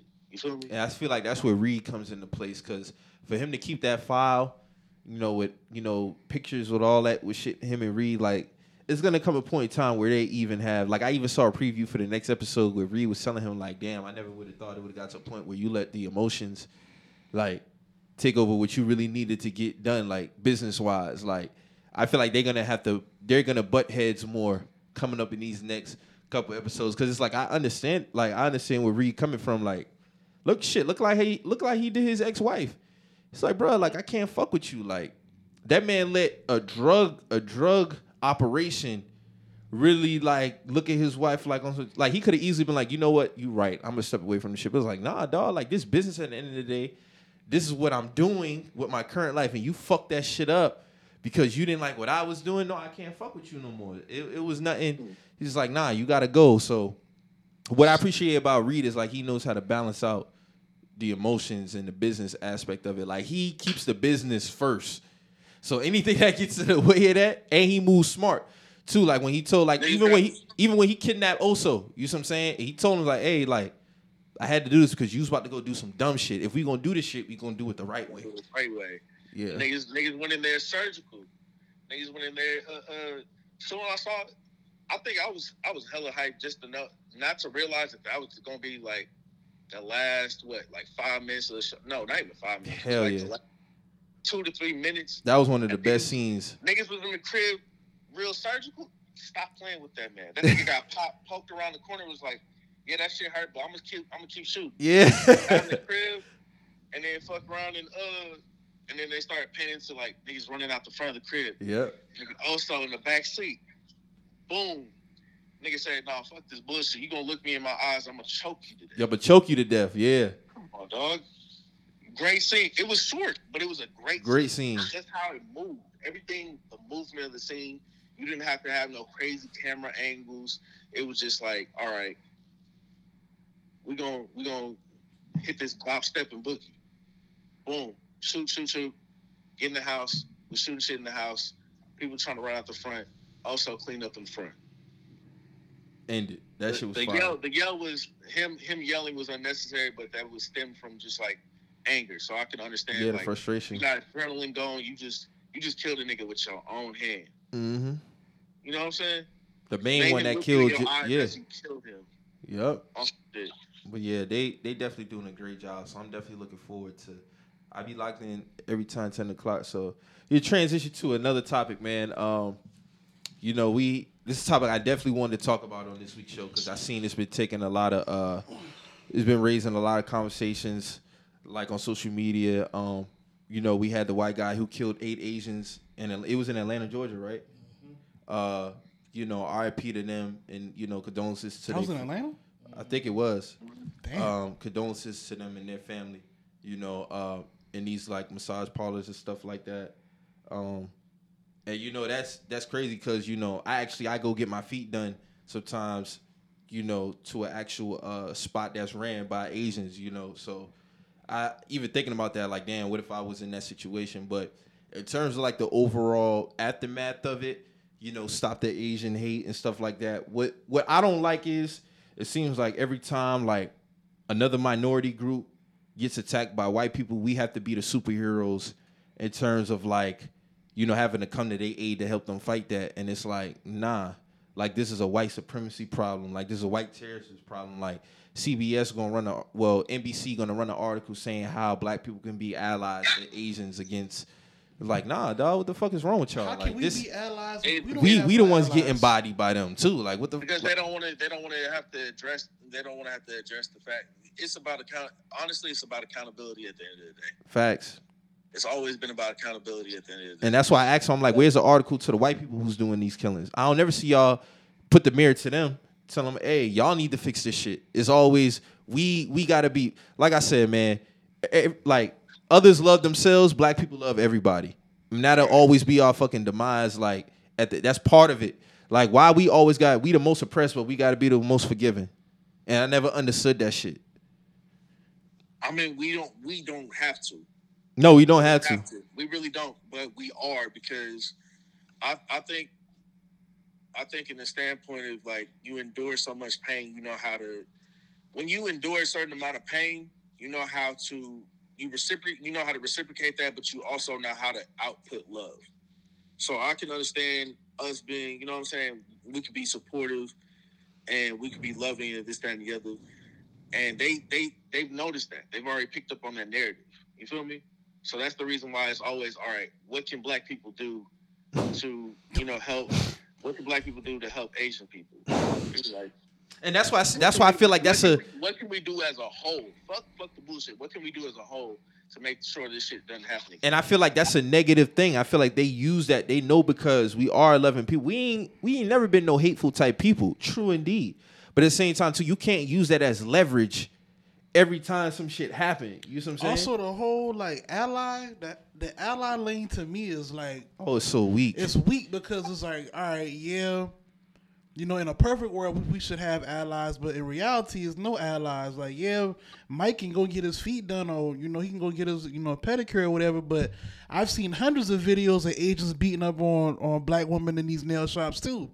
You know what I'm saying? I've seen hundreds of videos of, you know, us being, you know, uh, you know, targeted in these in these these In neighborhoods, these, certain neighborhood, neighborhoods. these neighborhood corner stores and the hair the hair supply stores. Like I've seen us, you know, get followed around. So it's like, like are are, there, are there's no ally to us though. So why do we always have to be an ally? Like you know what I'm saying? Like you you see it you see it more on the internet than in real life. Everybody, you know, everybody has this very strong social and political voice on the internet, but the moment you get them in public, it's very quiet for them. Mm-hmm. There have been black, you know what I'm saying? There have been black people to die behind their political voice. I don't really see too many Asians dying behind their political voice as far as like speaking up on their situation or black, you know, black uh black lives. And uh, it's it's as I said, it's mainly done on the internet. And I think that's because I guess I guess that's like a safer outlet, even though the internet is a fucking terrible place. I feel like that's a safer outlet because mm, people could just hit the comments and type at you versus you being out in public and speaking publicly to the people. And at some point, you got to worry. You know, if you if you're concerned about your life and you happen to walk away from this event, what's saying that somebody don't pop you before you get back to your car? Mm-hmm. who's to say somebody doesn't arrest you and you end up you end up in a cell with no phone call and you know just forgotten about it or I mean not forgotten about but like people are searching for you. Who's to say these things? You know these things type of things happen any other day. My like there was a there was a young boy. A boy was like dude dude wasn't that much younger than I was. I think he was like 20, 21. and I I I follow uh I follow and actually speak to one of his, uh homegirls and he was murdered he was murdered and like the body went missing and all these things. And we're still you know we're still trying to search for this young man. And every time we were trying to spread this awareness it was like that's not my issue. That's not my issue. And like they don't care about these you know they don't really care about these young black you know black women and men until somebody like puts it on a forefront. What does putting a black person's picture on the cover of a magazine do for helping them? Mm-hmm. If Talking about the if George don't- Floyd? I'm not sure. I'm not sure. They put uh they put Bri- uh, Miss Breonna on the cover of a magazine. I'm like, all right, I, I understand the idea of raising awareness, but it seems like we're always raising awareness. There still hasn't been done anything done to these police officers. So, it's like you know, It's a, a, a lot of this shit. A lot of that shit is performative, and it and it goes back to like at the end of the day, like surface level victories. Like me and Mo, we talked about this on the show before. The surface level shit. I don't care about George Floyd and Breonna Taylor being plastered over these publications. I, like we passed that. We done that before. You know what I'm saying? What are you actually doing? Like within integrating your businesses, making sure you have more black people in certain levels of positions. Like you know, when the it's NBA, when the NBA and the NFL, they come out, they make these statements, but yet and still, you might not have, like, you know, the Washington football team just had the first black NFL president of a team. You know what I'm saying? So, in terms of, you know, it's the commercials. I'm done with the commercials. You know what I'm saying? Like, I don't care about the commercials no more. Like, we we passed that. It's just like, you know, they just feed us the surface level shit and they go back to doing what they doing. You know what I'm saying? That's why I say don't don't play. You gotta pick a side. Cause this shit is real life at the end of the day. You know what I'm saying? You can't straddle the fence with shit like this. It's like either you in it or you not. Cause at the end of the day, when when uh when Chris gets killed by a white cop next week, it's going what you gonna do? Continue to do the same revolving cycle? You know what I'm saying? Like this is a That's- that's- continuous thing. because it's it's uh it falls in lines of like instant gratification. Mm-hmm. It really does. We could talk and be like, I'd be like, well, we want justice, and be like, well, we're gonna we're gonna plaster their faces everywhere, and we're gonna talk about police reform and all these things. We're gonna talk about it. There's no real action behind it. This is why I, I, I'm with uh, I'm with Mike Brown's father, and I'm with uh, Tamir Rice's mother because they speaking out against um, Yeah, I was gonna ask about that. the Black Lives Matter. They rose, they raised over ninety million dollars, and Mike Brown father's like, well, where is this money going towards? Because Right. you know, we we we the ones that really have to deal with this pain and trauma every day, and it's like y'all get paid for it. You know what I'm saying? So that's why he demanded twenty million dollars from because it's like we we are we are we are even allocating y'all funds at that these donations like and, and whatever. And then uh Samaria Rice that's uh Tamir's mother. He's like, well, I don't appreciate how these it's, it's the same group of people that show up every time a black person's killed, and there's no progress being made. Like my son was murdered, Tamika Mallory, and my son, the rapper, comes up and you know, they they they do they, it's like a tour. They just go to the next person. Soon as soon somebody else dies, like they there on the, on on the front lines and quotations. So it's like you know, what, what are y'all really doing at the end of the day? Are y'all just pacifiers? Or y'all really trying to make shit happen? You know what I'm saying? I just read I just read the same. Uh, I read something similar to that about Shaun King on Twitter. Uh, I think it was yesterday. Right. Yeah, I'm like, I don't know. I'm like, why? Why we keep giving people? We give. We keep giving these people outlets to try and speak and be a part of something that they really. All right, so I'm gonna put it like this. We ask for we you know we ask for help. We just get unnecessary help if we don't ask for help. And it's like we continue to try and bring you know we kind of uh, uh, try and we have this aggression towards people in a sense of y'all are not y'all are not angry enough for us. And I can understand that because it shouldn't it shouldn't be just us out there on the front line trying to figure out, all right, what can we do? But as you said, you know, as you said before, they don't really care for you know black people. It's it's it's never been it's never been like yeah. What's what's the best way I can say this? I'm gonna just say what Paul Mooney said. You know, everybody want to be a nigga until it's time to be a nigga. Mm-hmm. Yeah. Or everybody want, you know, everybody loves black influence. You know, but nobody really loves black people. Yeah. So I mean, we see it like it's the most impactful culture in the world, bro. Like everybody wants it, and that even that's a that's another conversation even with the Asian because I seen like you know to stop the Asian hate, and somebody crossed it out and it said no, stop like terrorism and shit like that. That should be the mm-hmm. conversation. That's why I say when I see NBC run an article talking about being no, fuck all that. Where's the article?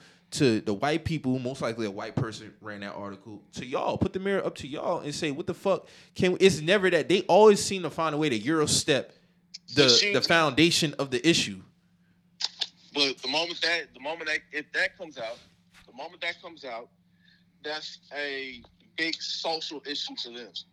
All of a sudden, they're the targeted. Uh, they're the targeted uh, uh, race, Mm-hmm. or they're they want to make themselves out to be the uh, the minority at that point because they're being targeted for not taking accountability. Mm-hmm. And you're like, and you're like, well, we, and you're like, I'm a white person. I didn't kill Sir Sir. Like that's not the point Mm-hmm. that's not the point. You're not. You're completely blowing by the fact that you'd be like a group of Asian people were killed by Caucasian men. he's he still he still get the benefit of the doubt. That's Like it. And you're like, yeah, let's. Hey, let's he was let's getting go called a kid. Like they was calling him a kid on, on certain articles. They like, talking about what he did on Friday nights with his family and shit. Like, Yeah. motherfucker don't care about no even shit the like that. even the sheriff that pulled up was like, well, he just had a bad day and. A bad this day. is what resulted in him having a bad day, and it's like, well, a nigga don't get that benefit of the doubt of having a bad day and killing eight people, and it's just he had a bad day, like you know what I'm saying. So it's like, you know, like you say, like you know, the mirror, a, a big old mirror need to be need to be put up in front of these people so they can, you know, know what the fuck really what it really is, and they know it, but it's just like they control these outlets, so they, of course they gonna they can push whatever narrative they want to push, mm-hmm. so you know. It's, I don't know. It's a very poor narrative. We still, we, I, I, I feel like we still got to continue pushing. We got to continue to fight for. It's it's one thing to focus. Uh, it's one thing to focus on everybody else. We really need to focus on what we need to do as far as what we're doing in our communities.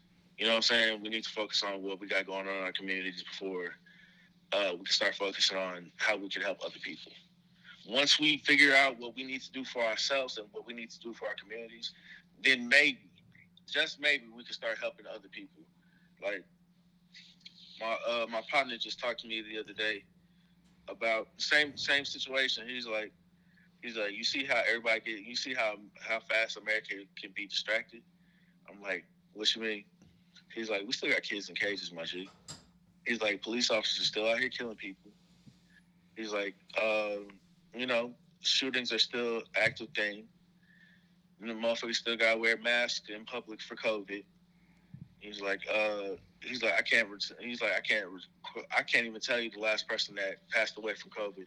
I'm like, but he's like, yeah, everything is happening so fast. Shit, yeah, they just had a. He's like, do we ever get a moment to really analyze one situation, like one trauma before they, you know, before we're bombarded with the next trauma? They're like, how do how do we how do we move forward? How do we tackle and grasp each? Uh, how do we grasp and tackle each of these social issues? And you know, like I'm like the immigrate the immigration one, ICE and whatnot. I don't know how we're gonna do that. That that's something that's something that we really gotta take. You know, they gotta. Uh, uh, that's something that we we really gotta sit down with like a whole city, like a city worth of people, to get under control. Mm-hmm. And there are a lot of people that you know are not going to agree with what we, what we got to say, but nonetheless, we need to say what needs to be said. And uh, I don't know. There's there's there's a lot of shit. Like people still there's still white people mad about Trump not being president right now, and they're doing petty shit in their businesses or whatever. Like it's it's a lot of like it's it's a lot of bullshit going on. I feel like it's always gonna be some. There's always gonna be something, but like you said, is ever gonna be a time where they take it and just like focus on one other thing? It's just like it really wouldn't matter if they did because it's gonna be something following up right after that bullshit. Like Miami just had a state of emergency because all these dumbasses was packed up shoulder to shoulder on the beach, you know, and it's like, dog, like we still are in a pandemic. Like I get it, like you can still do your thing traveling wise and being safe, but like this shit is real out here, and I don't think people really understand like how serious this shit. Even like, you know, they say even if you get the vaccine, it's like, oh, I still gotta wear. It. I mean, like, yeah, nigga, it's like I remember I was on Buttons Live yesterday. he was having a conversation with like his brothers, right? So he asked him, he was just like, so you do know like. Why would you wear? Because his brother's under one of his brothers under this belief, like you know, if, what happens, whatever happens, happens. But it's like if you know you could be asymptomatic, right? Why would you go to some like your mother's house, knowing that she might be at high risk of getting COVID and not wear a mask? You see what I'm saying? Right. Like this shit. why would you do that? You see what I'm saying? So I think a lot of people are. I think people are fed up now in terms of like, you know what? I've been locked right. down. I've been in the house. You know, I haven't been able to do it. But it's like, bro, like that's only been a year though you probably been alive. I'm just throwing it 35, 33, 28, 27 years. You didn't have to deal with that because you had to sacrifice a year. It's like, oh, you fed up with this shit now. But this shit is still going on. You said saying like my grandfather and my grandparents, they uh they both decided to take the vaccine. You see what I'm saying? So they, you know, they both doing well and stuff, but it's like, know, my grandfather, he's still gonna wear his mask. You see what I'm saying? Like my grandma's still gonna wear their wear her mask and stuff like that. Like that's why I have me personally. I haven't been over there as much because I don't want to possibly. I could be. I haven't. Fortunately, I haven't been. Uh, haven't caught it. You see what I'm saying? I'm fortunate not being able to call it, but that doesn't mean I want to put them in a situation where I could possibly pass that shit on to them. You see what I'm saying? Right. Or how do we know? And that's usually probably their own research that they may have done on the vaccine. I have my own personal like the vaccine. Does it protect against these new strands that they got running around out here? Shit like that. You see what I'm saying? So it, it, it's a lot of things that people really gotta uh, take into consideration when in terms of like how they moving out, moving around here and shit like that. I know Texas. I, think, I, I, know down there y'all lifted the ban, uh, the mask. Oh, hold on. Yeah, let me. Hey, hey. First of all, I'm gonna, I'm gonna take, I'm gonna take the moment. I'm gonna take the moment on this, uh, on y'all's outlet. If y'all will uh, let me say this, as a fellow Houstonian, I say this wholeheartedly. Fuck Greg Abbott fuck his wheelchair, fuck that nigga not working legs, all that shit. Oh, this man out here playing Pete. I, I said that with a whole heart. this man is really out here. He was like, all right, so we went from being confined to saying, hey, you know what? Fuck you. Y'all keep asking for Texas to open back up. Y'all want to go to the clubs and be stupid and shit like that. Well, people are literally that fucking stupid. Say, you know what? Everything else is open. Everything is back open now. Nah, this feel like a setup. Fuck that. Everybody still all of a sudden everybody want to wear their mask all of a sudden. It's like it's it's no different than being a child. Like you tell a child not to do something, what they gonna do? Do the opposite. Exactly. So he was like, nah, fuck that. Everything's open. Nah, this feel, this doesn't feel right. Let's go ahead. We're gonna continue to mask up. We're gonna continue to go places with our mask on. But it was like, I think I think my, my partner said it best when he was like, y'all really out here listening. So niggas niggas talking about you want to listen to a nigga who can't even stand for his own state. Oh man. We was being we, we, he, we was real we was we was letting that man have it. We was gonna uh uh, uh, the the homies burner Twitter was on fire that night. This nigga made a whole playlist talk about uh fuck Greg Abbott with like he put one two step in there, Cupid shuffle. like, we was real life. We was like real life disrespectful, and it's crazy because the playlist was like uh uh three hours long. It was like three hours long, and it, the playlist actually was crazy. How it like he's like just start on shuffle. He's like, tell me what you like on there. I'm like, I didn't hear too many songs that I did not like. He had Adele's rolling in the deep. We was just like, it, it was just it started started off funny, and then it just ended up being a good playlist. I'm like, damn, this is crazy. But um, yeah, it's, I don't know. That man, that man is that man is wicked. I don't know. I, I don't see why. Well, we people seen we don't- seen we seen a few of y'all uh like uh people in charge were showing their ass lately down there in Texas. Uh, Ted Cruz was another one showing his ass when he uh, when they had that whole shit go down too. So fuck, fuck, fuck that bent nose motherfucker too. this nigga, this nigga ran off to what Mexico? yeah, Bro ran off because because his daughter his daughter everything. wanted a vacation. Y'all guilt tripped him. He, yeah, he had a Yeah, guilt trip and yeah, came back though. when the fucking when the ice dropped. I was Yeah. outside. He should have got punched out in the, in the in the airport. Man, going to Mexico. We supposed to be on a relief mission. yeah, Getting- people got in car accidents on the highway in Dallas. People died in Dallas. People got in car accidents here on the highway, trying to drive home and shit like that. And you didn't tell me you off in Mexico. hmm Stop. stop putting stop putting these political figures in position when they don't give a fuck about us. But it's always gonna be it's always gonna be that because both parties Yeah. forget it's never for the people. hmm I told I told somebody this too. I said I have no real political ties. I keep up with politics, but I have no real political ties. I'm 25 years old and I've never voted. And he's like, "Are you registered?" I'm like, "No." He's like, "Why not?" I'm like, "For one, regardless of who wins, we're not going to see the change that we need to see. We're not going to see the change until we have somebody who's actually like, who's actually for the people. And we we really could have uh we really could have had you know AOC, or we could have had Bernie. Even though I didn't, there was certain things that I didn't necessarily agree with as far as Bernie was concerned. Uh, like free education for everybody. That might not be something for everybody. You know what I'm saying? And then to know that as a as a Marine Corps veteran, I gave I gave valiant service in order to get free education. I was like, what the fuck am I here for? If everybody can have free education. hmm And the moment I made that known, it was like I was so selfish to say that out loud. It's like, no, these are the, you know these are the these are the sudden truths that come with that. So it's like you can be frustrated about it, but Yeah, you're not. What I'm saying. I'm You good. feel me?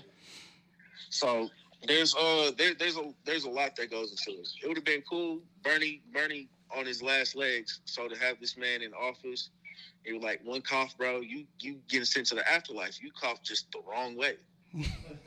you feel me? Yeah. And then COVID is outside too, so it's like, nigga, we would have to protect the pre. Like, you gotta protect the president as it is. Like, this nigga gotta be in a bubble, literally in a bubble. You gotta travel in a bubble if that's the case. You get on Air Force One, we gotta saran wrap the whole plane down.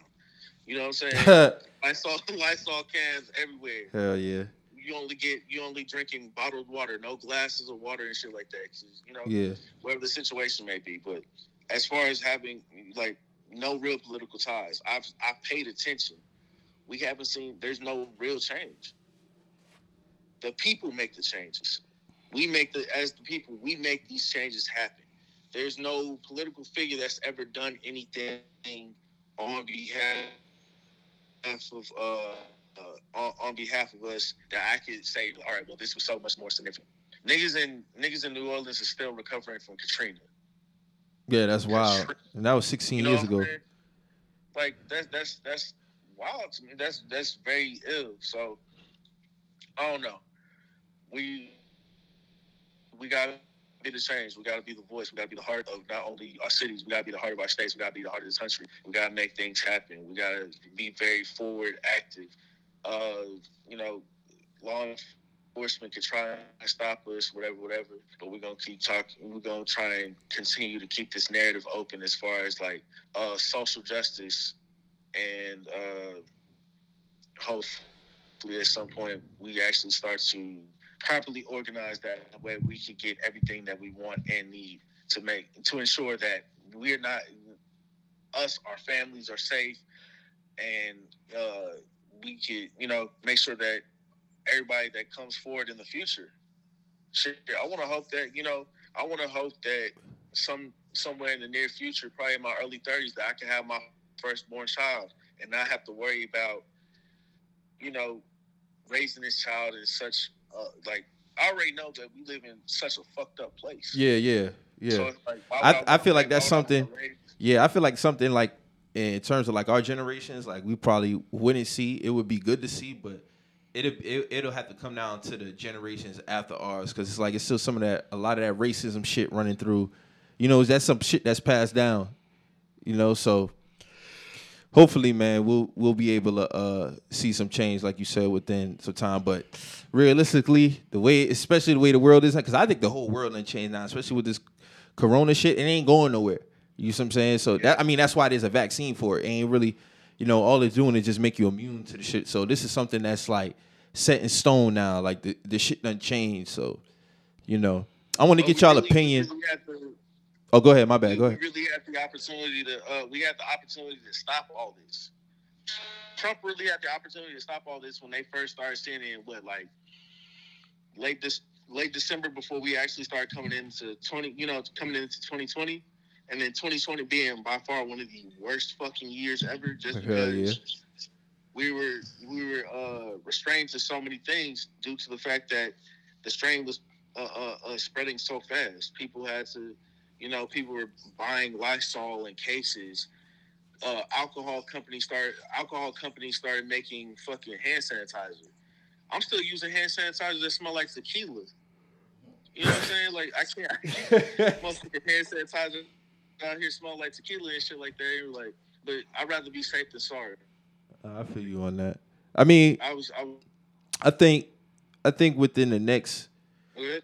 I think we within like the next couple like months we'll really get to see if they're gonna take this shit serious like in terms of like trying to quote unquote drive this curve down. But you know because they they they was trying to make some wild predictions. I never believed like oh the world can open back up around the summertime. Y'all said that shit last year man. So mm-hmm. it turns it turns to that man that shit ain't that shit ain't gonna happen man. It's supposed to keep us in fear. Big Pharma about to listen. Farm uh pharmacy's getting what? My my ex shorty used to work. Uh, no, my ex shorty works as a. Uh, she works at a clinic, and she told me when when we had the like ice fall and shit like that, they were like the the vaccines in the clinic got damaged, and it's like a thousand dollars per vaccine. And luckily, they had such an amazing insurance policy to where they can get the vaccines replaced and everything like that. I'm like, you not know, like, there's so much money in medicine. Yeah. oh yeah yeah we It's too much that. money So on the much tables. money in medicine. yeah yeah So, and I Yeah. can't, and I keep trying to tell people, we're starting to, you know, a lot of people. I'm starting to see more people eat sea moss, and they take their, you know, they turmeric and ginger shots, and all these, you know, all these other necessary things. uh-huh And it's like, I, I started recommending people to go watch like Dr. Sebi videos and listen to Dr. Sebi and all these different things. I'm like, y'all are still out here listening to what? What was that? What was that one? Somebody was talking about some white doctor talking about if you wear black clothes, you're. Uh, I don't even remember dude's name. They said his name on Twitter. I looked at it. I was like, that don't concern me because I eat. You know what I'm saying? I eat my sea moss. I take my ginger and whatnot. I Mhm. legitimately haven't. I haven't been sick, legitimately sick, since uh, I think 20, 2018, 2019. yeah So It was around the same that- time. Yeah, it was around the same time frame for me too. I had like a real bad cough like early 2018. I said that she used to keep me up at night, but like outside of that, nah. But you're right. Like in terms of like having money tied up in medicine. Like all this shit, like I said, this shit is a revolving cycle, man. Like, you know, like you said, it's it's you know to keep us in fear. At the same time, too, you still gotta move smart. So, yeah, we're definitely interested to see. I want to get y'all opinion on uh, the whole Deshaun Watson situation. What y'all think about that and how that's unfolded? Like when I first when I first heard the accusation from the one the one woman, like off the rip, I was like, nah, I don't believe that shit, man. Like, you know, the timing of it of it was off, and you know, like you know, just wanting to come at the money, and then you know the conflict of interest with you know the guy who's representing him being neighbors with the team owner, and it's now it's like 22 women that came out about this man. He's been mass deleting tweets. It's like it's looking real nasty for Deshaun Watson, man. So I know you being So- yeah, you are you a Texans fan? No, they got a they got a uh, a racist on the team. I stopped being. Listen, I stopped being a fan. Uh, I well, no, scratch that. I've never been a Texans fan, ever. Oh, I've never been a Texans fan. I got I got a family of like. I'm gonna put it like this. I got a family that's half Texans. I got half Dallas Cowboys, and then me and my grandfather on my mother's side are Eagles fans. Okay. So it's like whenever we come in the house, there's already a lot of animosity. But uh, and then also an Oilers fan. I wasn't around, you know. I wouldn't. I'm not old enough to really know too much about the Oilers, but Mhm. watching tapes with with my grandfather really put me up on game. But uh, yeah, the I I I I don't know this whole allegations thing. This is honestly, this is my first time hearing about this shit. I thought she was gonna bring up the whole PJ leaving uh Rockets thing, but knowing that this man, you said this man got allegations, you like twenty plus women. Yeah. I don't, I, I couldn't, I couldn't, I, I don't really have no comment on that. That's you know, that's not really my fight.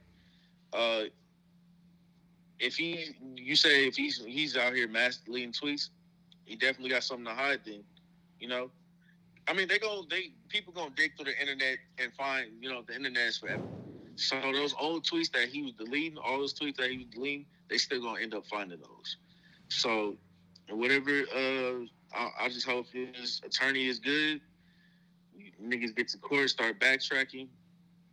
Yeah, because he, I mean, he came out, he came out and denied the allegations the first time it came out, but then like it was just more women have been coming forward about him, like, uh, like being, um, you know, sexual harassment, like during at massage parlors and shit like that, and all this bunch of things. I think one of the, uh, the guy who's representing the women, he posted a text message thread in one DM, and then in one of the text messages, he was apologizing for making the woman feel uncomfortable and shit like that. So it's a real, real eye opener, and it's just like I don't know, man. Like especially like with this whole thing, it's a lot to unpack, man. Especially like with him trying to get traded out of Houston this whole time, and it's just like, you know, on the outside looking in, yeah, we can say he's been a stand up citizen ever since he's been in Houston. Like never been no problems, but now it's just like more and more stuff come out. I I just have to wait and see how this shit unfolds. To be honest.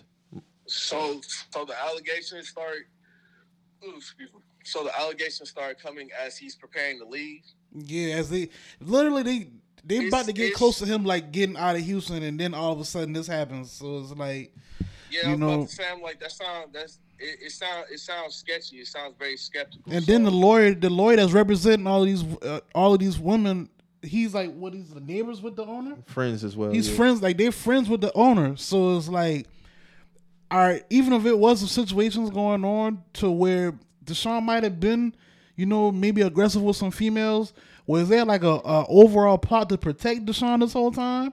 And now that Deshaun's leaving, now it's coming, you know, ahead. Yeah, it could be nasty It's a, it's a bigger, it's a bigger picture. It's a bigger picture. Is that, that that's how I'm looking at it? Like obviously there's a bigger picture here. So it's like, was they always in cahoots to protect the to protect Deshaun, and now that he's trying to leave, they don't like how he's trying to leave. So now, we know, they want to put his business out, or you know, Oh, that's that's that's always gonna be the case.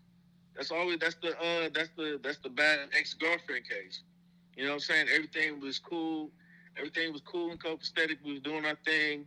The moment you say, you know what, this isn't working out, you know, they bad mouth you to their friends, their family, and all that shit, and they just make you out to be this you, this huge piece of shit.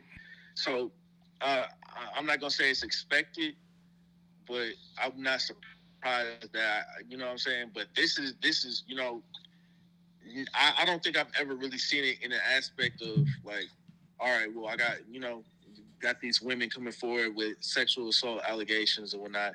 I'm not saying that these allegations aren't true, uh, but at the same time, timing and situation, you know, circumstances being placed in front of him, Mm-hmm. you know, so it, it's It's, It's weird. very- it's, It's weird. weird. It's weird.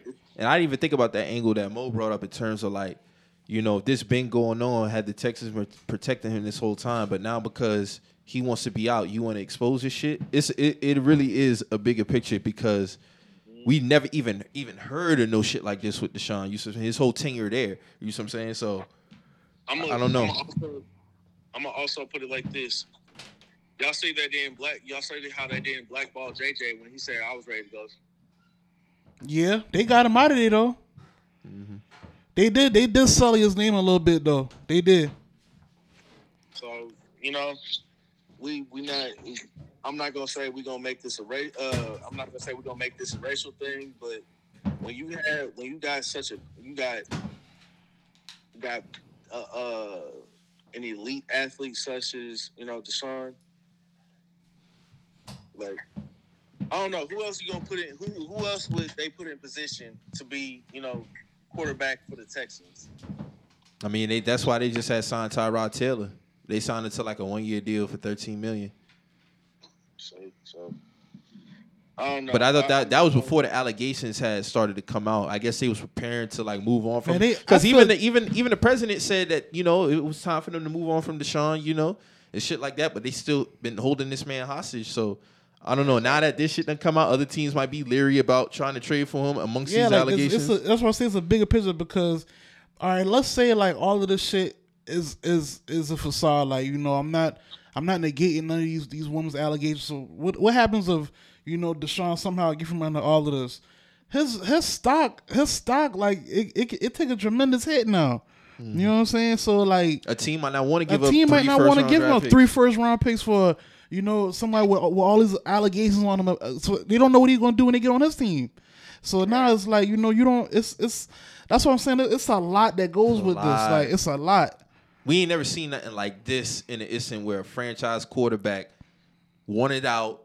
Now all of a sudden allegations are coming out about sexual harassment, uh, inappropriate touching and shit like that. So it's it's nasty, man. It's nasty.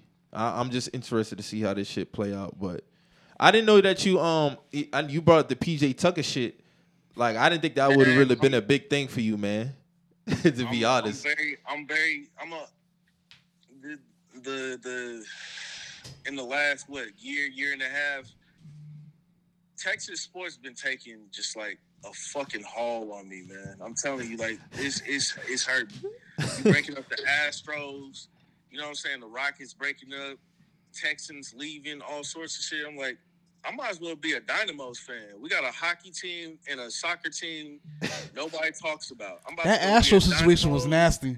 That Astro situation was super nasty. fan, you know what I'm saying? I'm not watching no more Astros games.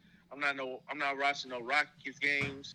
PJ, you know what I'm saying? I saw. I, I think the funniest shit I saw, they had uh, they had dudes leaving the locker room with all sorts of sneaker boxes and shit. They were like, "Yeah, PJ gone for good." I'm like, "Dog, don't do this." I'm like, "It's not. It's not gonna be the same." Going to the sneaker summit and not being able to walk past dude and be like, "Nah, you you my size. I'm gonna need your. I'm gonna need those shoes off your feet Yeah. right now." I think y'all You got know, a bright future. I think y'all got a bright future though, like with with uh, Kenyon Martin's son, Kevin Porter Jr., Christian Wood. I mean, uh, obviously y'all still been losing games, but I think those young, those three are really going to be like the staple for y'all going forward. I know Victor. I've been hearing Victor Oladipo one out. He want to go to like Miami or something. Of course, John Wall is there. I would keep John honestly, like to transition into the new guys. Mhm. I think uh, I'm gonna put it like uh, I'm gonna say I'm gonna say this, and I've been saying this for the last however many years. Whenever people bring up the Rockets, it seems like they always talk about. They always want to bring up like 94, 95 Rockets, and their expectation for these new te- for this new team, and it's very unfair. They keep bringing up like, yeah, let's bring back the 94, 95 Rockets and this that, and the other. like we're playing with a completely different. Uh, uh, we're playing in a different Man, the league is different now. yeah, so you're not you're not getting the same you're not getting the same aspect from what you used to watch. you could be a fan, say you're a fan, go watch the game, enjoy yourself, but stop making that unfair expectation. Even then, like that's that's a lot of like that's like being a little brother. You feel me? Mm-hmm. You got this. You got this older brother. He's done all these things in high school, and now your parents is looking at you like, why can't you be more like your brother? That's unfair. That's some hateful. Like that's some hateful. I I, I would I would never. If anything, I would never tell somebody to be like somebody else. Mm-hmm. You are you for a reason. You have a certain uniqueness to yourself. You bring you bring something different to a table. But people expecting you to be exactly like you know so somebody else. That's unfair. So.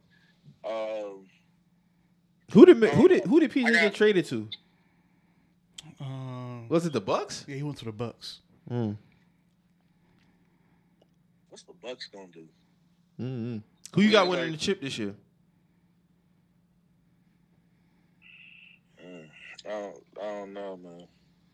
It's just I don't know. It's, it- like tech, Texas sports right now is not my big forte.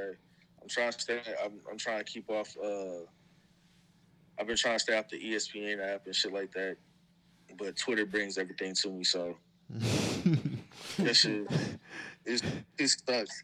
Shit sucks. So I'm like, I got to I got to focus back on this music scene and shit like that. Word. Word. So what what what you got coming up as far as like uh music? I know you like you said you done the pop up shops. You got any type of like events coming up that you might be doing that again, or what you got going on? 420, uh, 420 show. If anything, uh, Currency's supposed to be in Houston, so I'm gonna go see Currency. There's Houston artists like Young Deji and D Flowers that's supposed to be performing. So I'm gonna go see them and try and document them. But as far as like the future is concerned, we're still trying to line things up to have an official space for the Houston Hip Hop Museum. Uh, I talked to the curator Shelby Stewart about uh, about advancement and you know trying to help her find spaces and how we could start to put out merchandise or something to where like constantly doing pop-ups in the city to where people will come out spend money we get the money for the tickets and that puts forward for the actual you know for the actual space Mm-hmm. because they keep they keep uh they keep expanding the museum of fine arts here in houston there's always a new segment within the museum this is be- it's a beautiful museum but you mean to tell me a black woman can't build a hip hop museum in her city? You know what I'm saying? We have enough space downtown to where shit, you can give us a strip center. We could bust down all the walls in the strip center and have that whole strip strip center filled with nothing but like Houston rap memorabilia and you know, uh like all sorts of like just to know that like I got all sorts of fun facts, Houston rap fun facts. Lil O was one of the first artists to have a Destiny's Child feature. Um, Yeah, that record is actually hard. that record is fire. You know, can't stop. Yeah. Mm-hmm. Um, the young stars knocking pictures off your walls was actually a Kriss Kross beat, and Jermaine Dupri even made that known. Um, what's it called? Chamillionaire winning a Grammy, being one of you know one of the first platinum selling artists from Houston to do that, and then uh, there's a lot. We got there's there's a lot of history behind the city and whatnot. Yeah, y'all You know- definitely a staple. Y'all are definitely a staple in uh in rap, man. So I know y'all y'all history just go way back, and it's very like it's a lot of quality shit. You see what I'm saying? I, I gotta get. I know I've been telling you, man, but I definitely gotta get out to Houston and come fuck with you, man. Yeah, I gotta get out there Come, too. come on, come on. We got we got barbecue spots. We got uh beautiful women. That's the first. That's the first place I want to check out is y'all barbecue spots. Oh, definitely. I gotta get you. I'm gonna take you to Burns. Oh, I'm. I've been trying to. I've been trying to. I've been on this thing lately. I haven't been eating pork. I done taking pork out of my diet, Okay. And uh, I'm four months without pork. So I might just have to take you to the vegan spot too. Oh, I ain't fucking with that then. I ain't fucking with it. You gotta take me to the. You could you could just drop me off at the other spot and go do your thing at the vegan spot. Listen, I'm telling you, I'm, I'm, gonna, I'm gonna take you. I'm, I'm gonna take you to Burns, and you know, you get your fill for uh, you know, brisket sandwiches, Word, uh, jalapeno sausage sandwiches, shit like that. word. And I never had I never had the uh, brisket before, so I want to check that shit out. Oh, what? All right. So we we definitely gonna get you set up at uh, Burns and be like, listen, I'd be like, bring it, bring half that bitch. Bring bring it. Uh, we're gonna we're gonna sit here have a smorgasbord. We're gonna sit down. Uh, just let you dive into whatever you want to get into. So, ribs, uh, chicken sausage, pork sausage, boudin, all sorts of shit. We're gonna make sure you're nice and fed. Yo, appreciate yo, that. yo, I'm telling you that uh the pro you gonna look at yourself afterwards and be like, yeah, this this is definitely we're gonna have to get back to the gym after this one. We like to. you know, well, shit, my shit be running all so damn fast. It probably would make a difference, but I feel you. But uh, the vegan spot, I'm telling you, if if I were to get you to go to like Houston Sauce Company, it's uh they got these they got vegan chicken sandwiches that's made from uh I think it was made from cauliflower. They they mashed a bunch of cauliflower together, breaded it perfectly and everything. And niggas was like, I took my partner there and he was like, Yeah, this is a fire chicken sandwich and everything. I, I had him sit in the car, I went and got the food. And he just got in the car, uh, got in the car and he started eating it. He's like, damn, this shit is great. I'm like, did you know you're eating cauliflower right now? Because he's one of those dudes that like you you seen the tweets where it's like, if a nigga ever gives me uh, buffalo wings and I bite into it and it's cauliflower, I'm gonna murder somebody. he's, one of those, he's one of those types of dudes. So when I sat him down and I told, I, I waited till he finished all his food. I was like, you know, you just ate a whole cauliflower uh, sandwich that wasn't chicken. He's like, dog, stop playing with me. And I showed him the receipt and I showed him that uh, the Instagram page and whatnot. He's like, I'm not gonna lie, shit was fire.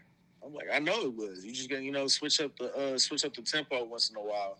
I feel you, man. I feel I might I might take you up. I might take you up on it. I'm on my Chad Johnson shit when it comes to shit like that, man. I don't go Oh, as, as far I don't go as far as him, but I feel him on that shit, man. I feel him. He never had no injuries, man. Yeah, never had no injuries. That man out here wholeheartedly eating McDonald's. I'm like, oh. I'm like, That man oh. said I built a callus in my body. I never had. He's like, how how long you been doing the video? You got injured, and, and that you know so crazy when he was having that conversation with Cam because I remember even before he, this is like probably like a year and a half ago. They actually had an article about how Cam had started getting more injuries after he switched to the vegan diet. And I was already shitting on vegans from the jump. Anyway, I was like, see, see, you fuck around. And he There's started doing this shit. And Lost he all, them, started, lost all them nutrients. And and he started getting all these injuries. I'm not, and of course, I'm joking. Like I'm playing around and I'm being serious at the same time. But it's like you know, people do their vegan thing. That's cool. Like me, I, I have more of the Chad Johnson type mentality. So my my go to fast food is like more so like chicken sandwiches and shit like that. So. You know that that that usually be my thing. I'm I'm still gonna eat Five Guys. You know what I'm saying? I'm gonna go get that shit. I'm gonna eat that shit. So that's that's how I'm rocking, man. You, you rocking with five guys? Five Guys is amazing, man. I don't like how niggas trying to. Stop playing. You, hey, come get this Whataburger. Stop playing. I be hearing a lot about that water. I be hearing about a lot about that shit, man. Whataburger is the motherfucking truth. I'll, I'll put that up in. Uh, I'll put that on Hey, I won't dispute it because I never had any burger spot. If you take me to any burger spot in America, I don't went to. I was out in California. We done had In and Out. We done had different burger spots out there. Trash, garbage. I put money up. I'll take out. I'll literally take out my savings and put money on the table. And like I got all my money on Whataburger. That's how I stand on it. Word. And niggas was like, nah, stop playing. And we're like, no, if you if they bring back they got burgers that they they do like limited time, there's these limited time burgers. And I think one of my favorite burgers is a mono is uh, called the Monterey Melt. Mhm. So it's uh two patties, two slices of uh white cheese. I don't, it's not Swiss.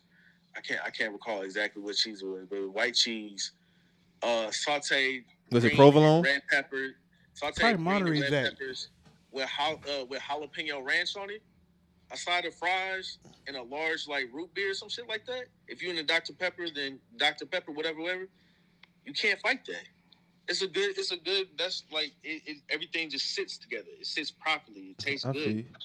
And you know, they were like, I done had niggas come from California and be like, Whataburger is trash. I'm like, bro, you gotta fight me in the parking lot, bro. You gotta fight me in the parking lot. You can't be. You can't come down here and say no blasphemous shit like that. There's three things in Texas we know. There's Bibles, burgers, and pistols. That's it. Bibles. Oh no, excuse me. Barbecue, uh, bar- barbecue, Bibles, and pistols.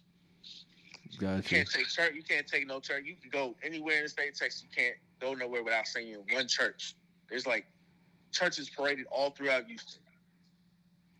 Barbecue, top tier. Can't fight it. Got you. And then uh guns.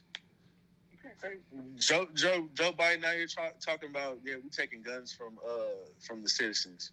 Nigga, it's my right to bear arms. Yeah, that ain't never happening. We you know what I'm saying.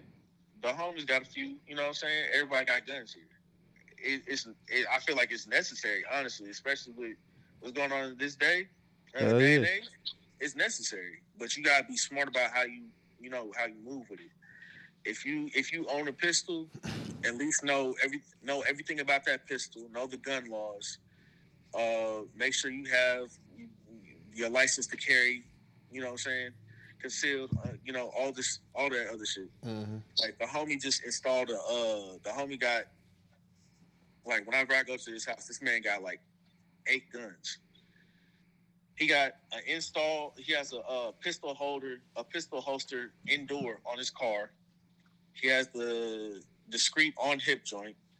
He got secret compartments in his house in case some shit goes down. Mm-hmm. He's like, I'm not paranoid. He's like, I'm thoroughly prepared. There's a difference. Got a, you know, you know the little stash, stash, uh, stash away books. that Yeah. He having hollow centers. He got a Bible. He opened up the Bible. The pistol is sitting right there. He was like, uh, but he, I think that's like one of my favorite out of all his guns. He got like a pearl. He got a pearl handle on it. Yeah. And he's like, yeah, because this one's my shepherd. I'm Mm. like, why you call it the shepherd? He's like, because uh, it's gonna send you to be with the Lord. You keep fucking around. He, he like same thing with like in the Kill Bill scene when Shorty was trying to uh, Yeah. her, and she had the gun in the box. uh huh. He got a uh, he got a box the the Travis Scott Reese's uh, Reese's Puffs. Yeah. The box is empty. The pistol is in the box. That's it. This man, you know, he got compartments all throughout the house. He Word. read- Hey, niggas, niggas, niggas gotta be, niggas gotta be on this shit. You, you an hour behind, right? Yeah, it's what? Uh, what time is there? Yeah, it's like twelve oh eight here. Oh, okay. Yeah, so I probably wouldn't have no uh no jet lag issues, man. But yeah, man, I'm gonna definitely come out there and fuck with you, man. I appreciate you coming on the show, man. It's been a long time coming, you know. So I, I was I was glad to finally get you on this shit, man. I appreciate you being on here, man. We was ready to run our mouth. You see, I came prepared. You know what I'm saying? We got everything. Yeah, and, and your I'm- history I'm too. That was the main reason why I wanted to have you on here because I know you a hip hop, like a real hip hop historian. I know a lot of people like to throw that term around, but like you got actual ties like within your family and all that shit. So you know, I appreciated you dropping that uh, knowledge and that Houston culture on the on the pod today, man, for sure. I'm glad to be here. Thank y'all for having me. For I'm sure. gonna have some. Uh, I'm gonna have some Houston based. You know what I'm saying? Houston based rap gifts and whatnot ready for you when you touch down. We're gonna send you home with like. We're gonna send you home with a bag of uh bag of Whataburger. You know what I'm saying? We got water, motherfuckers. We got we got we got Pappadeaux in the port, uh, uh, in the airport. It depends on what airport you come through. Mhm. They got Pappadeaux and Whataburger in the airport. People get on their flights and leave Texas with all sorts of Cajun food and Whataburger. Had a whole flight smelling good, and then get home and be like, I don't care if the burger is cold. I'm still eat this motherfucker. Word. It's that good. Word. You got any shout outs? Um, shout out to y'all first and foremost for you know let me come speak on y'all's outlet. Uh, shout out hip hop, you know, uh, hip hop Houston Hip Hop Museum, Shelby Stewart, Donnie Houston podcast, um, all Houston legends, um, Big House Archive. Just you know, shout out my people. So uh, we we you know the future is you know the future is here. We got many things to come, and uh, oh, also to any Texas sports teams, get y'all shit together, please. I got my I got my Astros fitted on because my hair my haircut looking busted, but I really should have just wore this whole backwards. But we'll we'll figure that out another day. Hopefully, hopefully they can get it together and. uh hopefully we see some championships or you know something significant from all these teams. But until then, I'm about to go to a Dynamos game. Y'all gonna see me in an orange jersey watching soccer. I don't even watch soccer like that. So y'all see me at a Dynamos game, just you know, let's let's be easy and let's go Dynamos. All right. Well, you got anything else you want want to uh Nah, Shut up. I'm, I'm, I'm trying. I'm ready to get out to Houston, man. I need to you know, tap in, man, for real. you know what I'm saying? Come shop, come eat, come enjoy yourself. It's a beautiful place to be. You know what I'm saying? Take a day trip go from Houston to Galveston, let y'all hit the water and shit like that. Go get some uh go get some good seafood out in Galveston. I'm with Oysters, that. all sorts of shit. Word. Hopefully y'all come in crawfish season. I'll have y'all sitting at the table and be like, we got uh we got two, three pounds per person. Let y'all, you know, get down on a few ba- uh, pounds. That's more crawfish. Mo That's speed. I that's ain't really. more me. Mike, I ain't, Mike I ain't don't with eat the the seafood. seafood, so I'm with I'm with that. I never had crawfish neither, so I'm with that. It's good. People, it's it's a monotonous project. I mean, it's a it's a very monotonous process. You got this little, you know what I'm saying? You got this little crawfish. You got to break the tail, peel the meat out of it, and everything like that. And they're like, "Well, you doing that?" And you're like, "It's too much work for just that little piece of meat." But I don't know. It's good. It tastes good. So people get full off like a pound, and they're like, "Damn! Like, how did this happen?" You know? And it's Yeah. that small, and you're like, "How did it happen?" Shit, you don't even have to get crawfish. They got they do full like full boil bags with like a uh, uh, soft crab. Right. Yeah. Yeah, we got that popping around this way. I just uh I just saw one of the homies told me he was like, "Come to the crawfish boil." He about to do a crawfish uh, crawfish boil. He just ordered lobsters. This nigga about to throw full blown lo- after he does the crawfish. He gonna uh, crawfish boil the lobsters. Mm. So I think I might have to go get me a lobster for that one. So I'll have see about that. Yeah, man. Well, appreciate everybody, you know, tuned in, hanging in with us. Uh, you know, always shout out to the YouTube subscribers, SoundCloud, iTunes, you know, as always. Appreciate everybody doing their thing in the city too. As always, shout out to everybody in the city of Charleston. You know, and you know, we just always keep this thing rolling, man. So you know, Mo, like how we say all the time. Yeah, man. So if you hear anything on this episode to get you in your feelings, always remember With just some messages. we out.